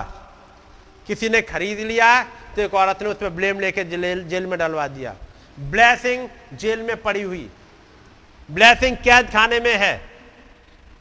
लेकिन जब फिरौन ने एक स्वप्न देखा, और तब उस लड़के को जब बुलाया गया, और जब उसने देख लिया, उस फिरौन ने समझ लिया ये मेरी ब्लेसिंग है, मेरे मिस्र की ब्लेसिंग ये है जो कैद में पड़ी हुई थी। उसने उस ब्लेसिंग को कैद में रहने नहीं दिया, उसने उस ब्लेसिंग को वहां से निकाला और सिंहासन पर बैठा दिया, और कहा हे ब्लेसिंग, हे गिफ्ट, तेरी जगह वो जेल नहीं है, तेरी जगह ये है। खुदावन तमाम बार ब्लेसिंग मेरे और आपके पास भेज रहे होते हैं, और हमारा एटीट्यूड उसे गुलाम बना देता है, जेल में डाल देता है। पढ़ोगे वहां लिखा हुआ है उसको जैसे बुलाया गया, उसकी दाढ़ी बनवाई गई, उसके बाल कटवाए गए, उसे नहलवाया गया, उसे कपड़े साफ पहनाए गए ताकि फिरौन के सामने ले जाया जाए। ऐसे हुआ है। जिस पल तक वो फिरौन के पास नहीं पहुंचा था, एक दिन पहले तक वो ब्लेसिंग कैसी पड़ी हुई है? कैदियों के हाथ में, लंबे बाल, लंबी दाढ़ी, बगैर नहाए हुआ, रिजेक्टेड। लेकिन फिरौन ने जब उस ब्लेसिंग को समझा, उसने समझ लिया ये ब्लेसिंग वहां की नहीं है, इस उठा के यहां रखते, और उसने वहां सिंहासन पर बैठा दिया, और मिस्र बच गया। है कि नहीं? तमाम बार ब्लेसिंग समझ में नहीं आती है। दुनिया की सबसे बड़ी ब्लेसिंग जिसका नाम प्रभु यीशु मसीह है, वो आई, वो ब्लेसिंग वो चरनी में, उस गोबर के बीच में पड़ी हुई है, और लोगों ने उसे, कई एक ने उसे उठा के अपने सामने बैठाया नहीं। लेकिन वो सामरी स्त्री वो कह रही है मुझे लगता है आप भविष्यवक्ता हो। उसके बाद उसे समझ में आ जाएगा ये भविष्यवक्ता ही नहीं बल्कि प्रभु है। तो जो ब्लेसिंग है बड़े छिपे हुए रूप में चली आती है। उस सोल्जर की छुड़ौती एक तोड़े मुड़े कागज में आ रही है, फटे से कागज में, एक ऐसी हैंड राइटिंग में। लेकिन उसका माफीनामा था। मेरे आपके पास भी ब्लेसिंग ऐसे आई होती है। इस सारपत की विधवा के पास जो उसकी ब्लेसिंग आ रही है, एक बुढ़े आदमी के रूप में, कमजोर सा दिखने वाला, खाना नहीं खाया है, पानी सूख चुका है, करित नाम नाले का पानी सूख चुका है, बारिश हुई नहीं है, प्यासा चला आ रहा है, रात भर चला है प्यास का मारा हुआ। इसलिए वो कहता है मुझे एक टुकड़ा रोटी और थोड़ा सा पानी है, पूरी रात हो गई चलते चलते। ये ब्लेसिंग आप पढ़ोगे वहां पे, जरा पढ़ ही देते हैं आपके लिए।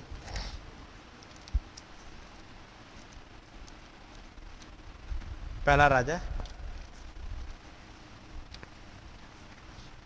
और उसका 17 अध्याय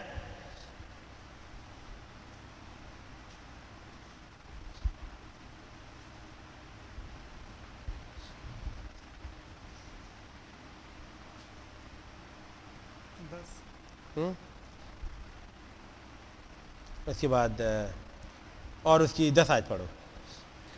अतः वह वहां से चल दिया और सारपत को गया।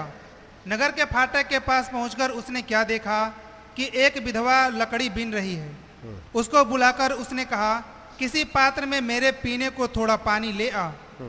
जब वह लेने जा रही थी तो उसने उसे पुकार के कहा, अपने हाथ में एक टुकड़ा रोटी भी मेरे पास ले दिया। वो पूरी रात चलता रहा है, पानी है नहीं, नाले का पानी सूख चुका है, पानी सूख गया है, उससे पहले पानी पीने लायक कितना बचा होगा, बारिश हुई नहीं है, ऐसे ही चलता रहा है। गर्मी का माहौल है क्योंकि गर्मी, बारिश नहीं हुई है, चला आ रहा है। एक ब्लेसिंग, जिसने पानी को रोका हुआ है, आसमान को रोका हुआ है, वो पर्सन एक लाठी ले हुए टहलते हुए चला रहा है प्यासा सा। लेकिन याद रखिएगा, इस औरत ने उसे अपने घर में उतार लिया, ब्लेसिंग उसको मिल गई। वो समझ नहीं पाया ब्लेसिंग आती कैसे है। काश मेरे और आपकी समझ में आने पाए कि कोई बुजुर्ग सा चला रहा हो, ऐसा ही कोई चला रहा है, हो सकता है वो ब्लेसिंग हो आपकी। ये वो गुलामी में चला हुआ आ रहा है, वो मिस्र की ब्लेसिंग था कि नहीं।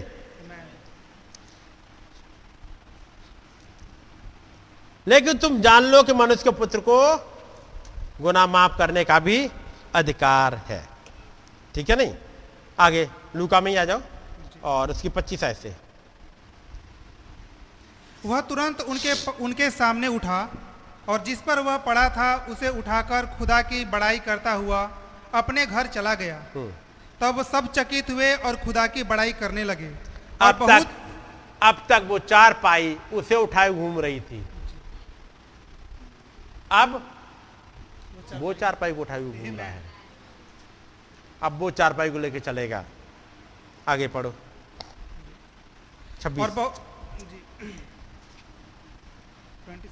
26। तब सब चकित हुए और खुदा की बड़ाई करने लगे और बहुत डरकर कहने लगे, आज हमने अनोखी बातें देखी हैं। अरे ऐसी बातें तो हमने कभी नहीं सुनी।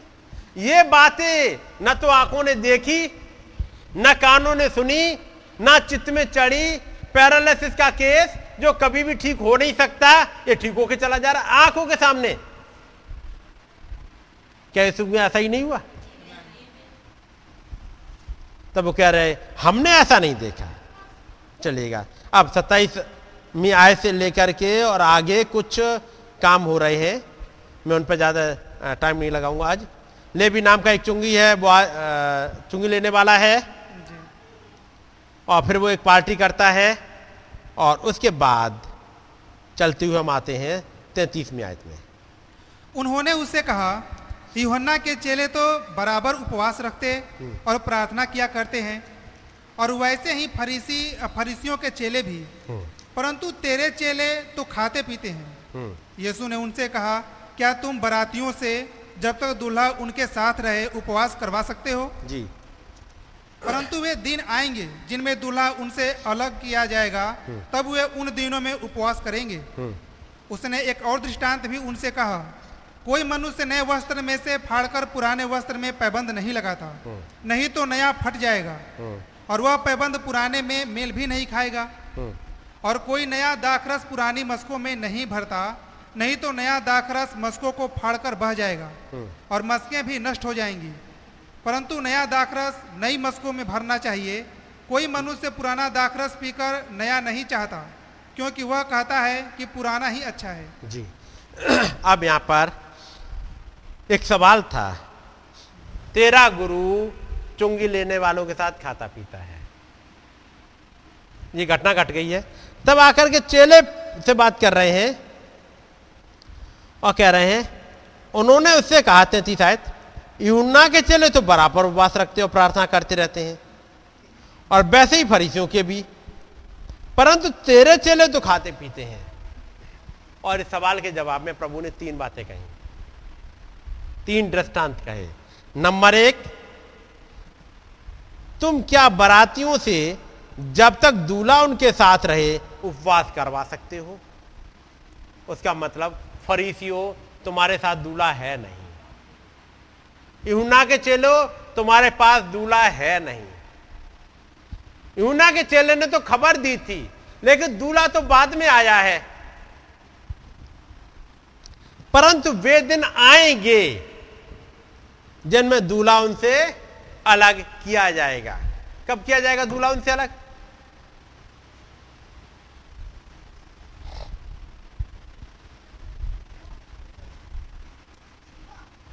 जब दूल्हा उनसे अलग हो जाएगा। ये इंतजार कर रही है 10 कुंवारियां, लेकिन एक समय आएगा 5 के साथ तो दूल्हा चला गया, है नहीं? 5 कुंवारियां तो चली गई और बाकी 5 दूल्हा उनसे अलग हो गया। अब वो आएगा उनका उपवास का दिन। या जब बात इस्राएलियों की है, वो प्रभु, वो दूल्हा जब उनके पास आया, उन्होंने रिजेक्ट कर दिया। अब ये दूल्हा गया उनके पास से, और तब वो फास्ट रखेंगे। अगले 2000 साल इन इस्राएलियों का फास्ट ही चल रहा है। अगले 2000 साल ये मैसेज मिला नहीं उन्हें।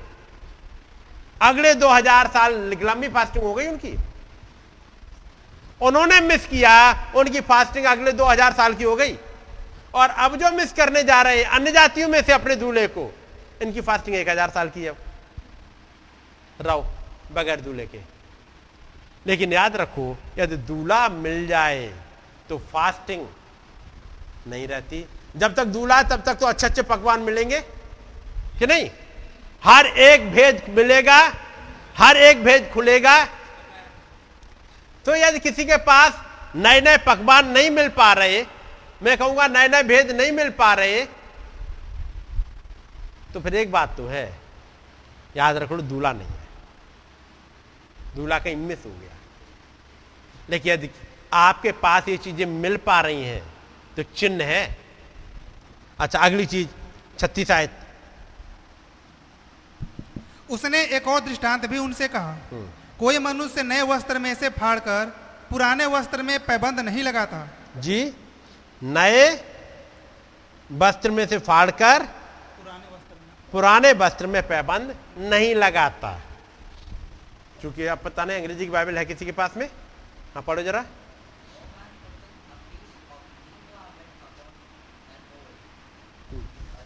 अच्छा, हाँ ठीक है। And he spake also a parable unto them, No man putteth a piece of new garment, है नहीं? गारमेंट किसे कहते हैं? बस मतलब जो तैयार हो चुका, जो पहनने के लिए तैयार है, उसे ही कहते हैं ना गारमेंट। उसने एक और दृष्टांत भी उनसे कहा, कोई मनुष्य नए पहराबंद में से फाड़कर पुराने पहराबंद में पैबंद नहीं लगाता। एक पुराना पहराबंद था, पुराना कपड़ा था, फट गया। वो पुराना होने की वजह से फट गया कहीं, तो ऐसा कौन सा अकलमंद होगा कि उसे एक नया कपड़ा भी मिल गया? पुराना था वो फट गया, तो फिर एक नया प्रोवाइड कर दिया गया। उनने, अकलमंद ने देखा, वाह क्या बात है, कितना बढ़िया आइडिया, ये हमारा यहां जरा सा फट गया है, उन्होंने लिया, नए को काटा और यहां लगा दिया। क्या ऐसा करते लोग? क्या करते हैं? नया पहनते। भाई पुराना था, लेकिन पुराने के बजाय जब नया मिल गया तो फिर अब इसे पहन लो। या ये वाला करेंगे कि नहीं नए में से काट लिया और लगा दिया पुराने में, और हम पहनेंगे तो पुराना ही, पुराना बहुत अच्छा लगता है, कंफर्टेबल हो गया ना, थोड़ा घिस घिसा के तो गर्मी नहीं लगती और ये सब कुछ सर हमारे हिसाब का हो गया। नए वाला थोड़ा सा चुभता है, पुराना ठीक है। तो फिर क्या पहनोगे? वही बात नहीं, आइडिया हमारे पास है, नए में से काट लिया और पुराने में लगा दिया।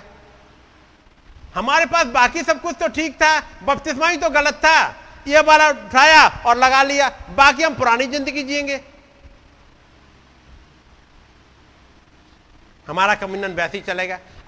कोई बात नहीं, हमें पता था कि बाकी तो ठीक है, लेकिन यह 25 दिसंबर को यीशु मसीह पैदा नहीं हुए तो हमने क्रिसमस मनाना छोड़ दिया, बाकी सब तो ठीक ही है, बाकी पुराना वाला सिस्टम, पुराने वाली चीजें तो ठीक है ही। और ये क्या किससे रहे?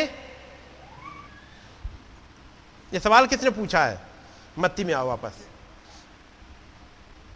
मत्ती और इसका 9 अध्याय और इसकी 14वीं आयत, यहां बिल्कुल स्पेसिफिक मिल जाएगा। तब यूहन्ना के चेलों ने उसके पास आकर कहा, क्या कारण है कि हम और फरीसी इतना उपवास करते हैं पर तेरे चेले उपवास नहीं करते? सवाल कौन पूछ रहा है? उस फोर रनर के, उस प्रॉफिट के चेले, जिस फोर रनर ने बात कही थी कि जो मेरे बाद आने वाला उस पर विश्वास करना, और फोर रनर एक मैसेज देकर के चला गया। वो एलाइजा एक मैसेज देकर के चला गया कि जो मेरे बाद आने वाला उस पर विश्वास करना। एलिया जाने से पहले उससे मुलाकात करा के चला गया और कहा, यह है देखो खुदा का मेमना जो जगत के पाप उठा ले जाता है। वो एलिया जाने से पहले मुलाकात करा के गया, लेकिन वो फॉरनर के चेले आके बात कर रहे हैं यीशु मसीह से और कहते हैं, क्या कारण है कि हम और फरीसी। तो ये कहां जाके मिल गए? कौन? चेले, एंड टाइम मैसेज बिलीवर। जो फरीसी आज के समय में कौन है? वो डिनोमिनेशनल सिस्टम। और ये चेले, ये यूहन्ना के चेले हैं, ये भाई ब्रैनम को मानने वाले लोग हैं। कुछ कहां जा रहे हैं? हम उसी वापस मुड़ रहे हैं, वहीं चले गए एक सोच में। क्या कारण है कि हम और फरीसी इतना उपवास करते हैं? उपवास क्यों कर रहे हैं? क्या नया भेद नहीं मिल रहा? क्या नया कुछ खुल नहीं रहा? क्या मैसेज भी बाइबल की तरह ही, पहले तुम्हें बाइबल में नहीं मिलता था, अब मैसेज पढ़ने के बाद भी कोई नया भेद नहीं मिल रहा? जैसे फरीसी लोग बाइबल को अखबार की तरह पढ़ते हैं और जिसके बारे में प्रोफेसी की गई है वो उनके सामने उपस्थित होकर के उन्हें प्रचार कर रहा था, और वो समझ नहीं पा रहे थे कि वो जो जिसके बारे में बाइबल बोल रही है वो सामने खड़ा हुआ है। वैसे ही यूहन्ना के चेले हो गए, वैसे ही इस एलिया के चेले हो गए। उन्हें मैसेज में से नबी कुछ बात कह रहे हैं, कुछ समझा रहे हैं, आज की जो घटनाएं घट रही हैं उन्हें दिख ही नहीं रहा। वो अभी भी सन 50, 60 और 65 पे अटके रह गए। क्या उसके आगे कुछ यूहन्ना ने बोला था? और अब ये फास्टिंग में चले गए। फास्टिंग का मतलब समझ गया ना? अब कुछ नहीं मिलता उन्हें, ज्यादातर भूखा रहना पड़ता है, ज्यादातर कंगाली में रहना पड़ता है। हैं कौन? एलिया के चेले, नहीं प्रॉफिट के चेले। क्या प्रॉफिट ने तुम्हारे लिए कोई भोजन इकट्ठा नहीं किया? किया था। हे इस्राएलियों, मैं कहूंगा इस्राएलियों से, तुम भूखे क्यों मर रहे हो? क्या तुम्हारे पास एलिया नहीं भेजा गया? हाँ, एलिया भेजा गया था, लेकिन उन्होंने रिजेक्ट कर दिया। अब एलिया चला गया एक सारापत की विधवा के पास में, उसने उस एलिया की बातों को मान लिया। वो अकाल के दिनों में बड़ा एंजॉय कर रही है और बाकी अकाल के दिनों में मर रहे हैं। इसराइल में यह हाल चल रहा है कि लोग अपने बच्चों तक को खा रहे हैं, और सारपत की विधवा अपने घराने समेत, लिखा अपने घराने समेत, वो खा रही है। क्योंकि उसने एलिया को ग्रहण कर लिया और ये इन्होंने एलिया को रिजेक्ट कर दिया। नबी एक प्यारी बात कहते हैं, बहुत ही, मैं जरा पढ़ दूं आपके सामने, शायद इसी में है। नबी कहते हैं, जब ये कहानी पढ़ रहा, नबी बता रहे हो और ये मैसेज प्रचार किया नबी ने 23 जनवरी 1962 को, है नहीं? सुनिएगा,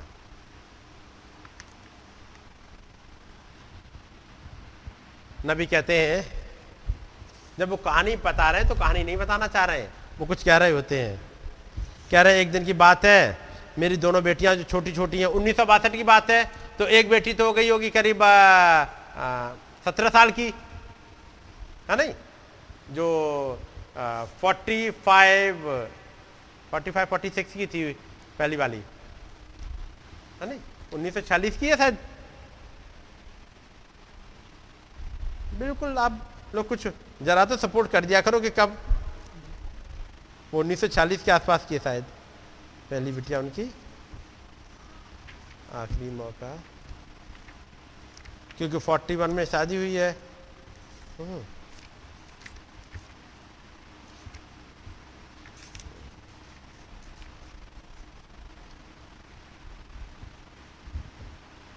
उन्नीस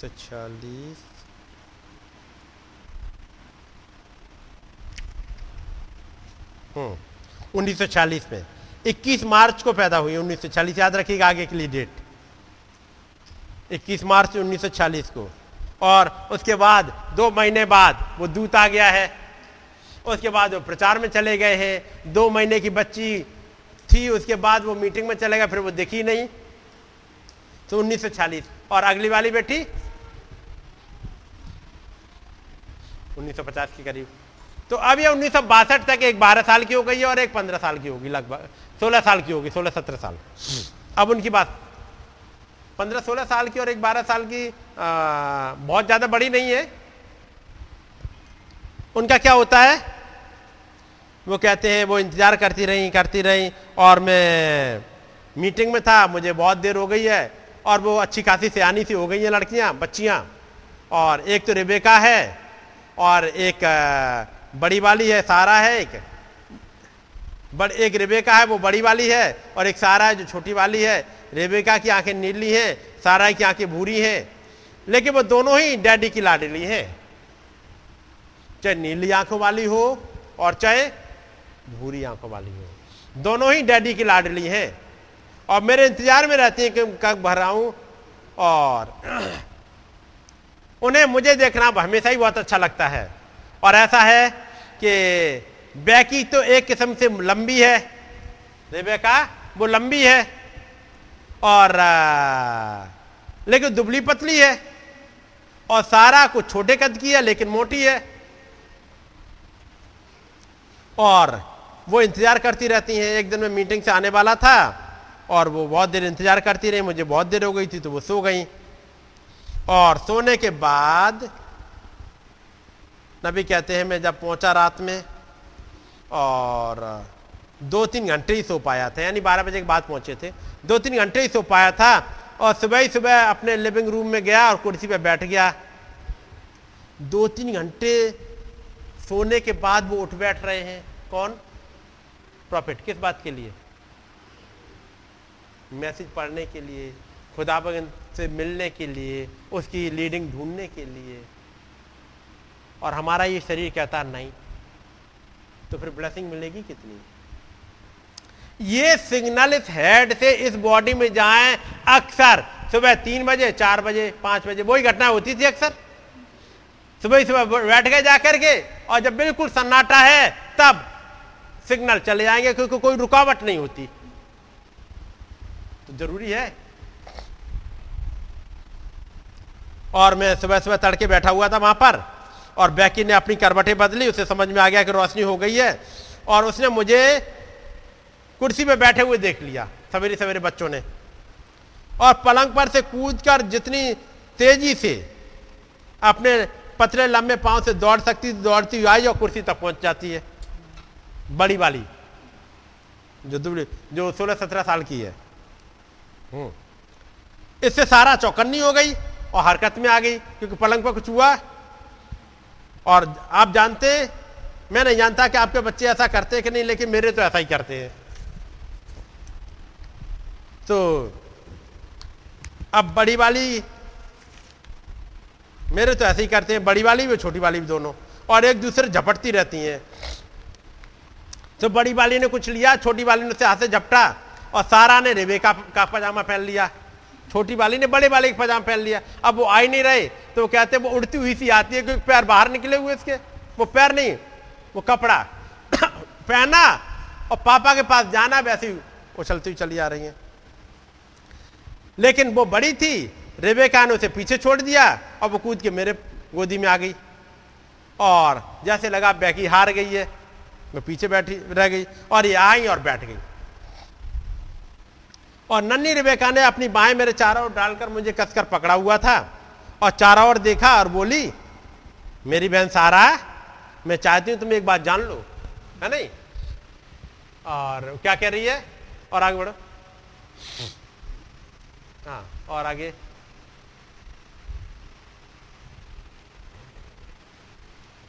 अच्छा हमें लगता है कहीं और है, आगे आगे पीछे निकाल, मैं इसमें से ही पढ़ दे रहा हूँ जी, हाँ। और उसने कहा, सारा my sister, I want you to know one thing, she said, I was here first, मैं यहाँ पहले आ गई थी, है नहीं? And she said, I have got all of daddy and there is none left for you. एक बार समझ लो, मैं पापा के पास पहले आ गई और मेरे पास तो सारे के सारे डैडी हैं, और तुम्हारे लिए तो कुछ नहीं बचा। आप जानते हैं कि वे सभी समय हमें ऐसा ही बताना चाहते हैं।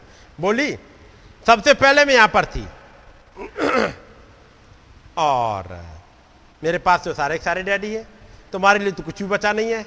बेचारी नन्ही सारा ने अपना सर नीचे को झुका लिया, उसका चेहरा रुआसा सा हो गया, वो वापस जाने लगी, दूर जा रही वापस, और उसकी बड़ी बड़ी भूरी आंखों से आंसू लड़कते चले जा रहे थे। बेकी ने अपना सिर मेरे कंधे पर रखा हुआ था और इस प्रकार से अपनी बाहों में लिए हुए थी। मैं उसी मुद्रा में ही ऐसे बच्चों को पकड़े हुए और दूसरी की तरफ गए, और उसी मुद्रा में अपनी उंगली बाहर निकाले हुए सारा के पास पहुंचा, और मैंने अपना दूसरा पैर उसकी तरफ बढ़ाया, और वो आई और दूसरे पाँव पर कूद के बैठ गई। वो अपना बैलेंस नहीं बना सकती थी, छोटे छोटे पैर जमीन तक पहुंच ही नहीं पा रहे थे, और पैर पर बैठी लटक रही है। तो भाई ब्रानर ने उनको पकड़ा हुआ है ताकि वो गिर ना पड़े, मैंने उसे पकड़ लिया, और जब थोड़ी देर बाद उसने अपना सिर टिकाया और वो ऊपर को हुई और बोली, बेकी की ओर देखते हुए, रेबेका मेरी बहन, मैं भी तुम्हें कोई बात बताना चाहती हूँ। अब बैठ गई पापा की गोदी में, मैं भी तुम्हें कोई बात बताना चाहती हूँ। वो बोली, हो सकता है, ऐसा हो सकता है कि तुम्हारे पास पूरे डैडी हो सकता है तुम्हारे पास पूरे डैडी हो, परंतु मैं तुम्हें एक बात बता देना चाहती हूं, मैं पूरी डैडी के पास हूं। तुम्हारे पास पूरे डैडी हो सकते हैं, लेकिन मैं पूरी डैडी के पास हूं। बात समझ गए? दोनों में फर्क है कुछ। जब वो छोटी बच्ची समझा रही है और तब नबी आगे बात कर रहे हैं कि कैसे संस्थाएं कैसे करती हैं, तब तुरंत लेके चले आते वो अमीर युवक को। वो सोच रहा है कि पूरा पूरा मैसेज मैंने जान लिया है, क्योंकि उन्होंने खुद पकड़ा हुआ है। मैं व्यवस्था को जानता हूं, मैं ये करता हूं, मैं फास्टिंग रखता हूं, मैं ये करता हूं, ये सब कुछ मैं करता हूं, लेकिन क्या इस मैसेज ने पकड़ा तुमको? लेकिन क्योंकि तुमने मैसेज को पकड़ा है तो एक दिन छोड़ भी जाओगे। हम में से यदि किसी ने यह गलत फहमी में है कि हमने जाके प्रभु को पकड़ा है, तो याद रखिए कभी छोड़ के चले जाओगे। काश प्रभु आपको पकड़े ताकि वो थामे रहेगा। वो कह रही है पापा ने मुझे थाम लिया, क्योंकि उनके पैर लटक रहे हैं, कहीं उनका तो बैलेंस बनना नहीं है, अपने सहारे तो कुछ है नहीं, तो पापा ने हाथ से ऐसे करके पकड़ लिया, अब वो कभी नहीं गिर सकती। रेबेका को बार बार संभलना पड़ रहा है क्योंकि वो खुद पकड़े पापा को, इसमें बार बार संभलना पड़ता है कहीं इधर गिर ना जाए, लेकिन यहाँ पापा ने ऐसे करके पकड़ लिया थे। अब इसे कुछ चिंता नहीं करनी, अब तो पापा पकड़े, तब कहते मेरी बहन रेबेका, मैं तुझे एक बात बता देना चाह रही हूं, हो सकता है तुम्हारे पास पूरे डैडी हो, लेकिन मैं पूरी पूरी डैडी के पास। क्या ऐसी बात समझ में आ पाए? अब देखिएगा यूहन्ना के चेले, इनके पास मैसेज है, लेकिन क्या मैसेज ने पकड़ा? इसमें प्रभु यहां कहते हैं चिंता मत करो, एक दिन आएगा। जैसे तुम्हारे पास, तुम उपवास क्यों रख रहे हो? क्योंकि तुम्हारे पास से दूल्हा चला गया। ऐसे ही ये लोग भी जो आज हैं, इनके पास जब दूल्हा चला जाएगा इनके पास से, तो इनमें से भी उपवास करेंगे। और जो दूल्हे के साथ चले गए वो कभी उपवास करने नहीं जा रहे। दूसरी बात क्या थी? कोरे कपड़े का पैबंद पुराने पैरावन में कोई नहीं लगाता। कोरा कपड़ा यानी नए कपड़े को लेकर के पुराने में मत लगाओ। अब ये यूहन्ना के चेले फिर क्या करना चाह रहे हैं? वही जो आज के समय में तमाम एंड टाइम मैसेज बिलीवर करते हैं, क्योंकि उन्होंने वचन को नहीं समझा और उन्होंने जो नबी ने बताया उसी की अपनी एक डिनोमिनेशन बना ली अपनी। जैसे भाई पास्टर भाई आशीष कई एक बार इसी वाले से जूझ रहे होते हैं। वो कहते हैं ब्रदर मालूम है हमने क्या किया, हमने उसके गहने उतरवा दिए, हमने उसके मेकअप उतरवा दिए, हमने ये कर दिया। और बस कितने दिन के लिए भाई, क्या मुलाकात इसी प्रभु से कर पाए? लेकिन तमाम प्रचारकों ने एक घेरा बना रखा, बस वहीं तक घूमते हैं, आगे ऊंचाइयों में। और जब चूंकि ऊंचाइयों में नहीं गए इसलिए वो प्रभु इनके पास से चला जाता है। तो ये कर क्या रहे हैं? कपड़ा वही पुराना रखेंगे, सिस्टम वही डिनोमिनेशनल है, सोच वही डिनोमिनेशनल है। यही काम तो किया था उन 20 लाख इस्राएलियों ने जब जंगल में जा रहे थे। खुदाबंद मन्ना दे रहे थे, वो पुराना सिस्टम चाह रहे थे। आगे और बढ़े, खुदाबंद उन्हें प्रॉफिट दे दिया, वो कह रहा हमें एक राजा दे दो। हम भी बाकी की तरह ही एक सिस्टम में बंधे रहना चाहते हैं। हाँ, एक छोटा सा जहां उसकी जरूरत पड़ेगी पैबंद की, हम पैबंद लगाते जाएंगे। 36 पढ़ो बेटा, लूका 5:36। उसने एक और दृष्टांत भी उनसे कहा, कोई मनुष्य नए वस्त्र में से फाड़कर पुराने वस्त्र में पैबंद नहीं लगाता, नहीं तो नया फट जाएगा और वह पैबंद पुराने में मेल भी नहीं खाएगा। और कोई नया दाखरस, यहाँ पे लिखा है पुराने से मेल भी नहीं खाएगा। नंबर एक, नया बाला इस पुराने से मेल नहीं खा रहा। नया बाला कहता है, नया सिस्टम कहता है कि मनुष्य के पुत्र को गुनाह माफ करने का अधिकार है। पुराना सिस्टम कहता है नहीं, केवल खुदा माफ कर सकता है। पुराना वाला सिस्टम वही टिका हुआ है। नया वाला कहता है मेरा मांस वास्तव में खाने की वस्तु है, मेरा लहू पीने की चीज है। लेकिन अब ये लगाना चाह रहे हैं पुराने में। एक इस वाले जो मैसेज को जो सुन लिया, पुरानी सोच के अनुसार उसे फिट करना चाह रहे हैं। उसने उसमें से खींच और लिया, और जैसे ही खींचा तो उनके पास जो था, पुराना वाला पहने थे और नए वाले का पैबंद लगा लिए। थोड़े समय में नए वाले ने वो और खींच लिया, अब बिल्कुल बगैर कपड़ों के चल दिए। यही हाल हुआ। इसलिए कहा जाता है कि उनके पास जो कुछ भी है वो भी ले लिया गया। उस आदमी के भला तो ये था उसे एक तोड़ा ना मिलता तो जहां था वहीं चला रहता। चूंकि एक मिल गया, उसने एक काम किया, एक काम करो इसके पास जो भी और है वो भी ले लो और इसे उठा करके बाहर डाल दो। ये पढ़ा है। तीसरा, तीन दृष्टांत एक साथ कहे गए इन्हीं बातों को लेकर के। और कोई नया दाखरस पुरानी मस्कों में नहीं भरता।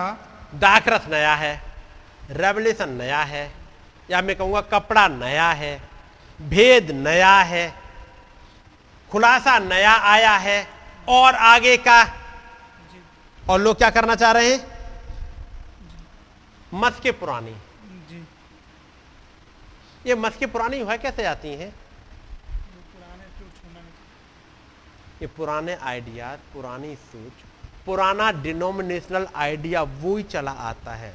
यही तो था यूना के चेलों के पास। अब ये बात वो यूना के चेलों से कह रहे हैं, ये यूना के चेलो तुम्हारे पास तो एक नया रेवलेशन होना चाहिए, तुम्हारी मशक तो एक नई होनी चाहिए, एक फ्लेक्सिबिलिटी होनी चाहिए कि आगे की चीजें समझ पाओ। तुम्हारी फ्लेक्सिबिलिटी कहाँ है ही नहीं। जैसे ही प्रभु कुछ बात समझा रहे हैं मस्कें तुरंत फट जाती हैं। 70 मस्कें फट गई, दाखरस भी बह गया, जो नया वाला रेवलेशन था वो भी बह गया, और वो कह रहे हैं इसे कौन सह सकता है। तो रेवलेशन का क्या हुआ, जो दिया गया था देखा वेस्ट हो गया। लेकिन ये दाखरस एक काम केवल यही नहीं करता कि दाखरस फैल जाए, मस्कें फट गई होती है। और यदि मस्क फट जाए, मस्क की बॉडी है चमड़े की होती थी मस्क, तो मस्क ये फट जाए तो क्या होगा, उसे उठाओ और बाहर अंधेरे में डालो। ऐसे ही होता है। जरूरी है जब वो सिग्नल जा रहे हैं, ये बीच में मस्कें, बीच में ये रुकावटें बनी हुई हैं, ये उनके अपने आइडिया, वो फरीसी, वो शास्त्री, वो दुनिया का ज्ञान, ये बीच में ले आता है। जैसे सोल्जर का पढ़ा था, सोल्जर का अपना ज्ञान, एक नई चीज को कि क्या एक प्रेसिडेंट क्या एक वो थोड़े मोड़े कागज पर भी लिख सकता है, लिख दिया तो उसने तो, और वो माफीनामा था। लेकिन पुरानी सोच, उन हाकिमों वाला ज्ञान, ये तमाम दुनिया में क्रिश्चियन वर्ल्ड में वही तो टिका हुआ है। एक पास्टर हो जो सफेद कपड़ा पहना होगा, कमर में रस्सी होगी, और वो उनकी तरह बोलने का तरीका, क्योंकि ट्रेनिंग दी जाती है। खुदावन ट्रेनिंग वाले में ऐसे में आते ही नहीं। कोई मनुष्य नए पैराबन में से फाड़कर पुराने पैराबन में पैबंद नहीं लगाता, लेकिन ये लगाने बैठे हैं। और आज ढेर सारा एंड टाइम मैसेज बिलीवर का तबका जो वचन के साथ बढ़ नहीं पाया, अपनी ही दुनिया में रह गया, क्योंकि ये चेले, यूहन्ना के चेले हैं, वो चले गए फरीसियों से मिलने, फरीसियों वाले एटीट्यूड में। वो एक और अपना चर्च चलाने लगे। ये बात चर्च चलाने की नहीं है, एक रेवलेशन में आगे बढ़ने की है। काश खुदावन दया करे कि ये पैरालिसिस दूर हो जाए, वो प्रॉपर सिग्नल मिल सके। God bless you. मैं ही बंद करूँगा क्योंकि आगे बढ़ेंगे तो काफ़ी टाइम बढ़ता जाएगा, लेकिन इन बातों को याद रखिएगा। आज हम लोग दुआ करेंगे और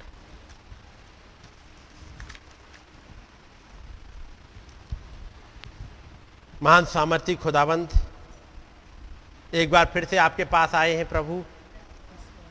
हमारी मदद करिएगा प्रभु, ताकि बीच में कोई चीज़ रुकावट ना आने पाए, बल्कि वो सिग्नल जो आप हमें देना चाहते हैं, वो रेवलेशन, वो भेद जो आप हमारे अंदर उतारना चाहते हैं, ताकि हमारे पैरों में ताकत आ सके, ताकि हम चल सके एक प्रॉपर वे में, ताकि हम एक सिद्धता तक पहुंच जाएं। प्रभु हमारी मदद करिएगा।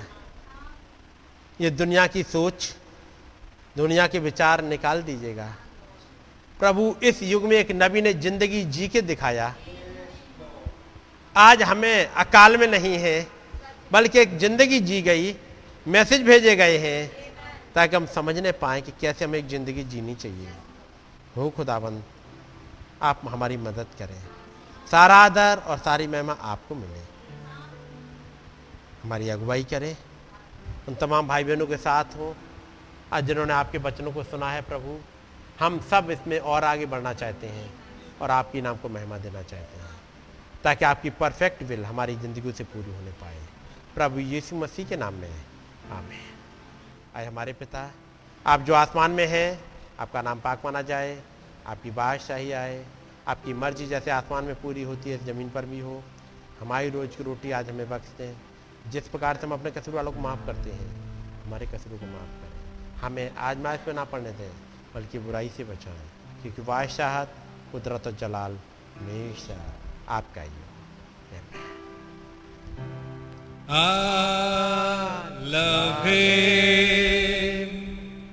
I love him because he first loved me and purchased my salvation. On Calvary's tree. God bless you all.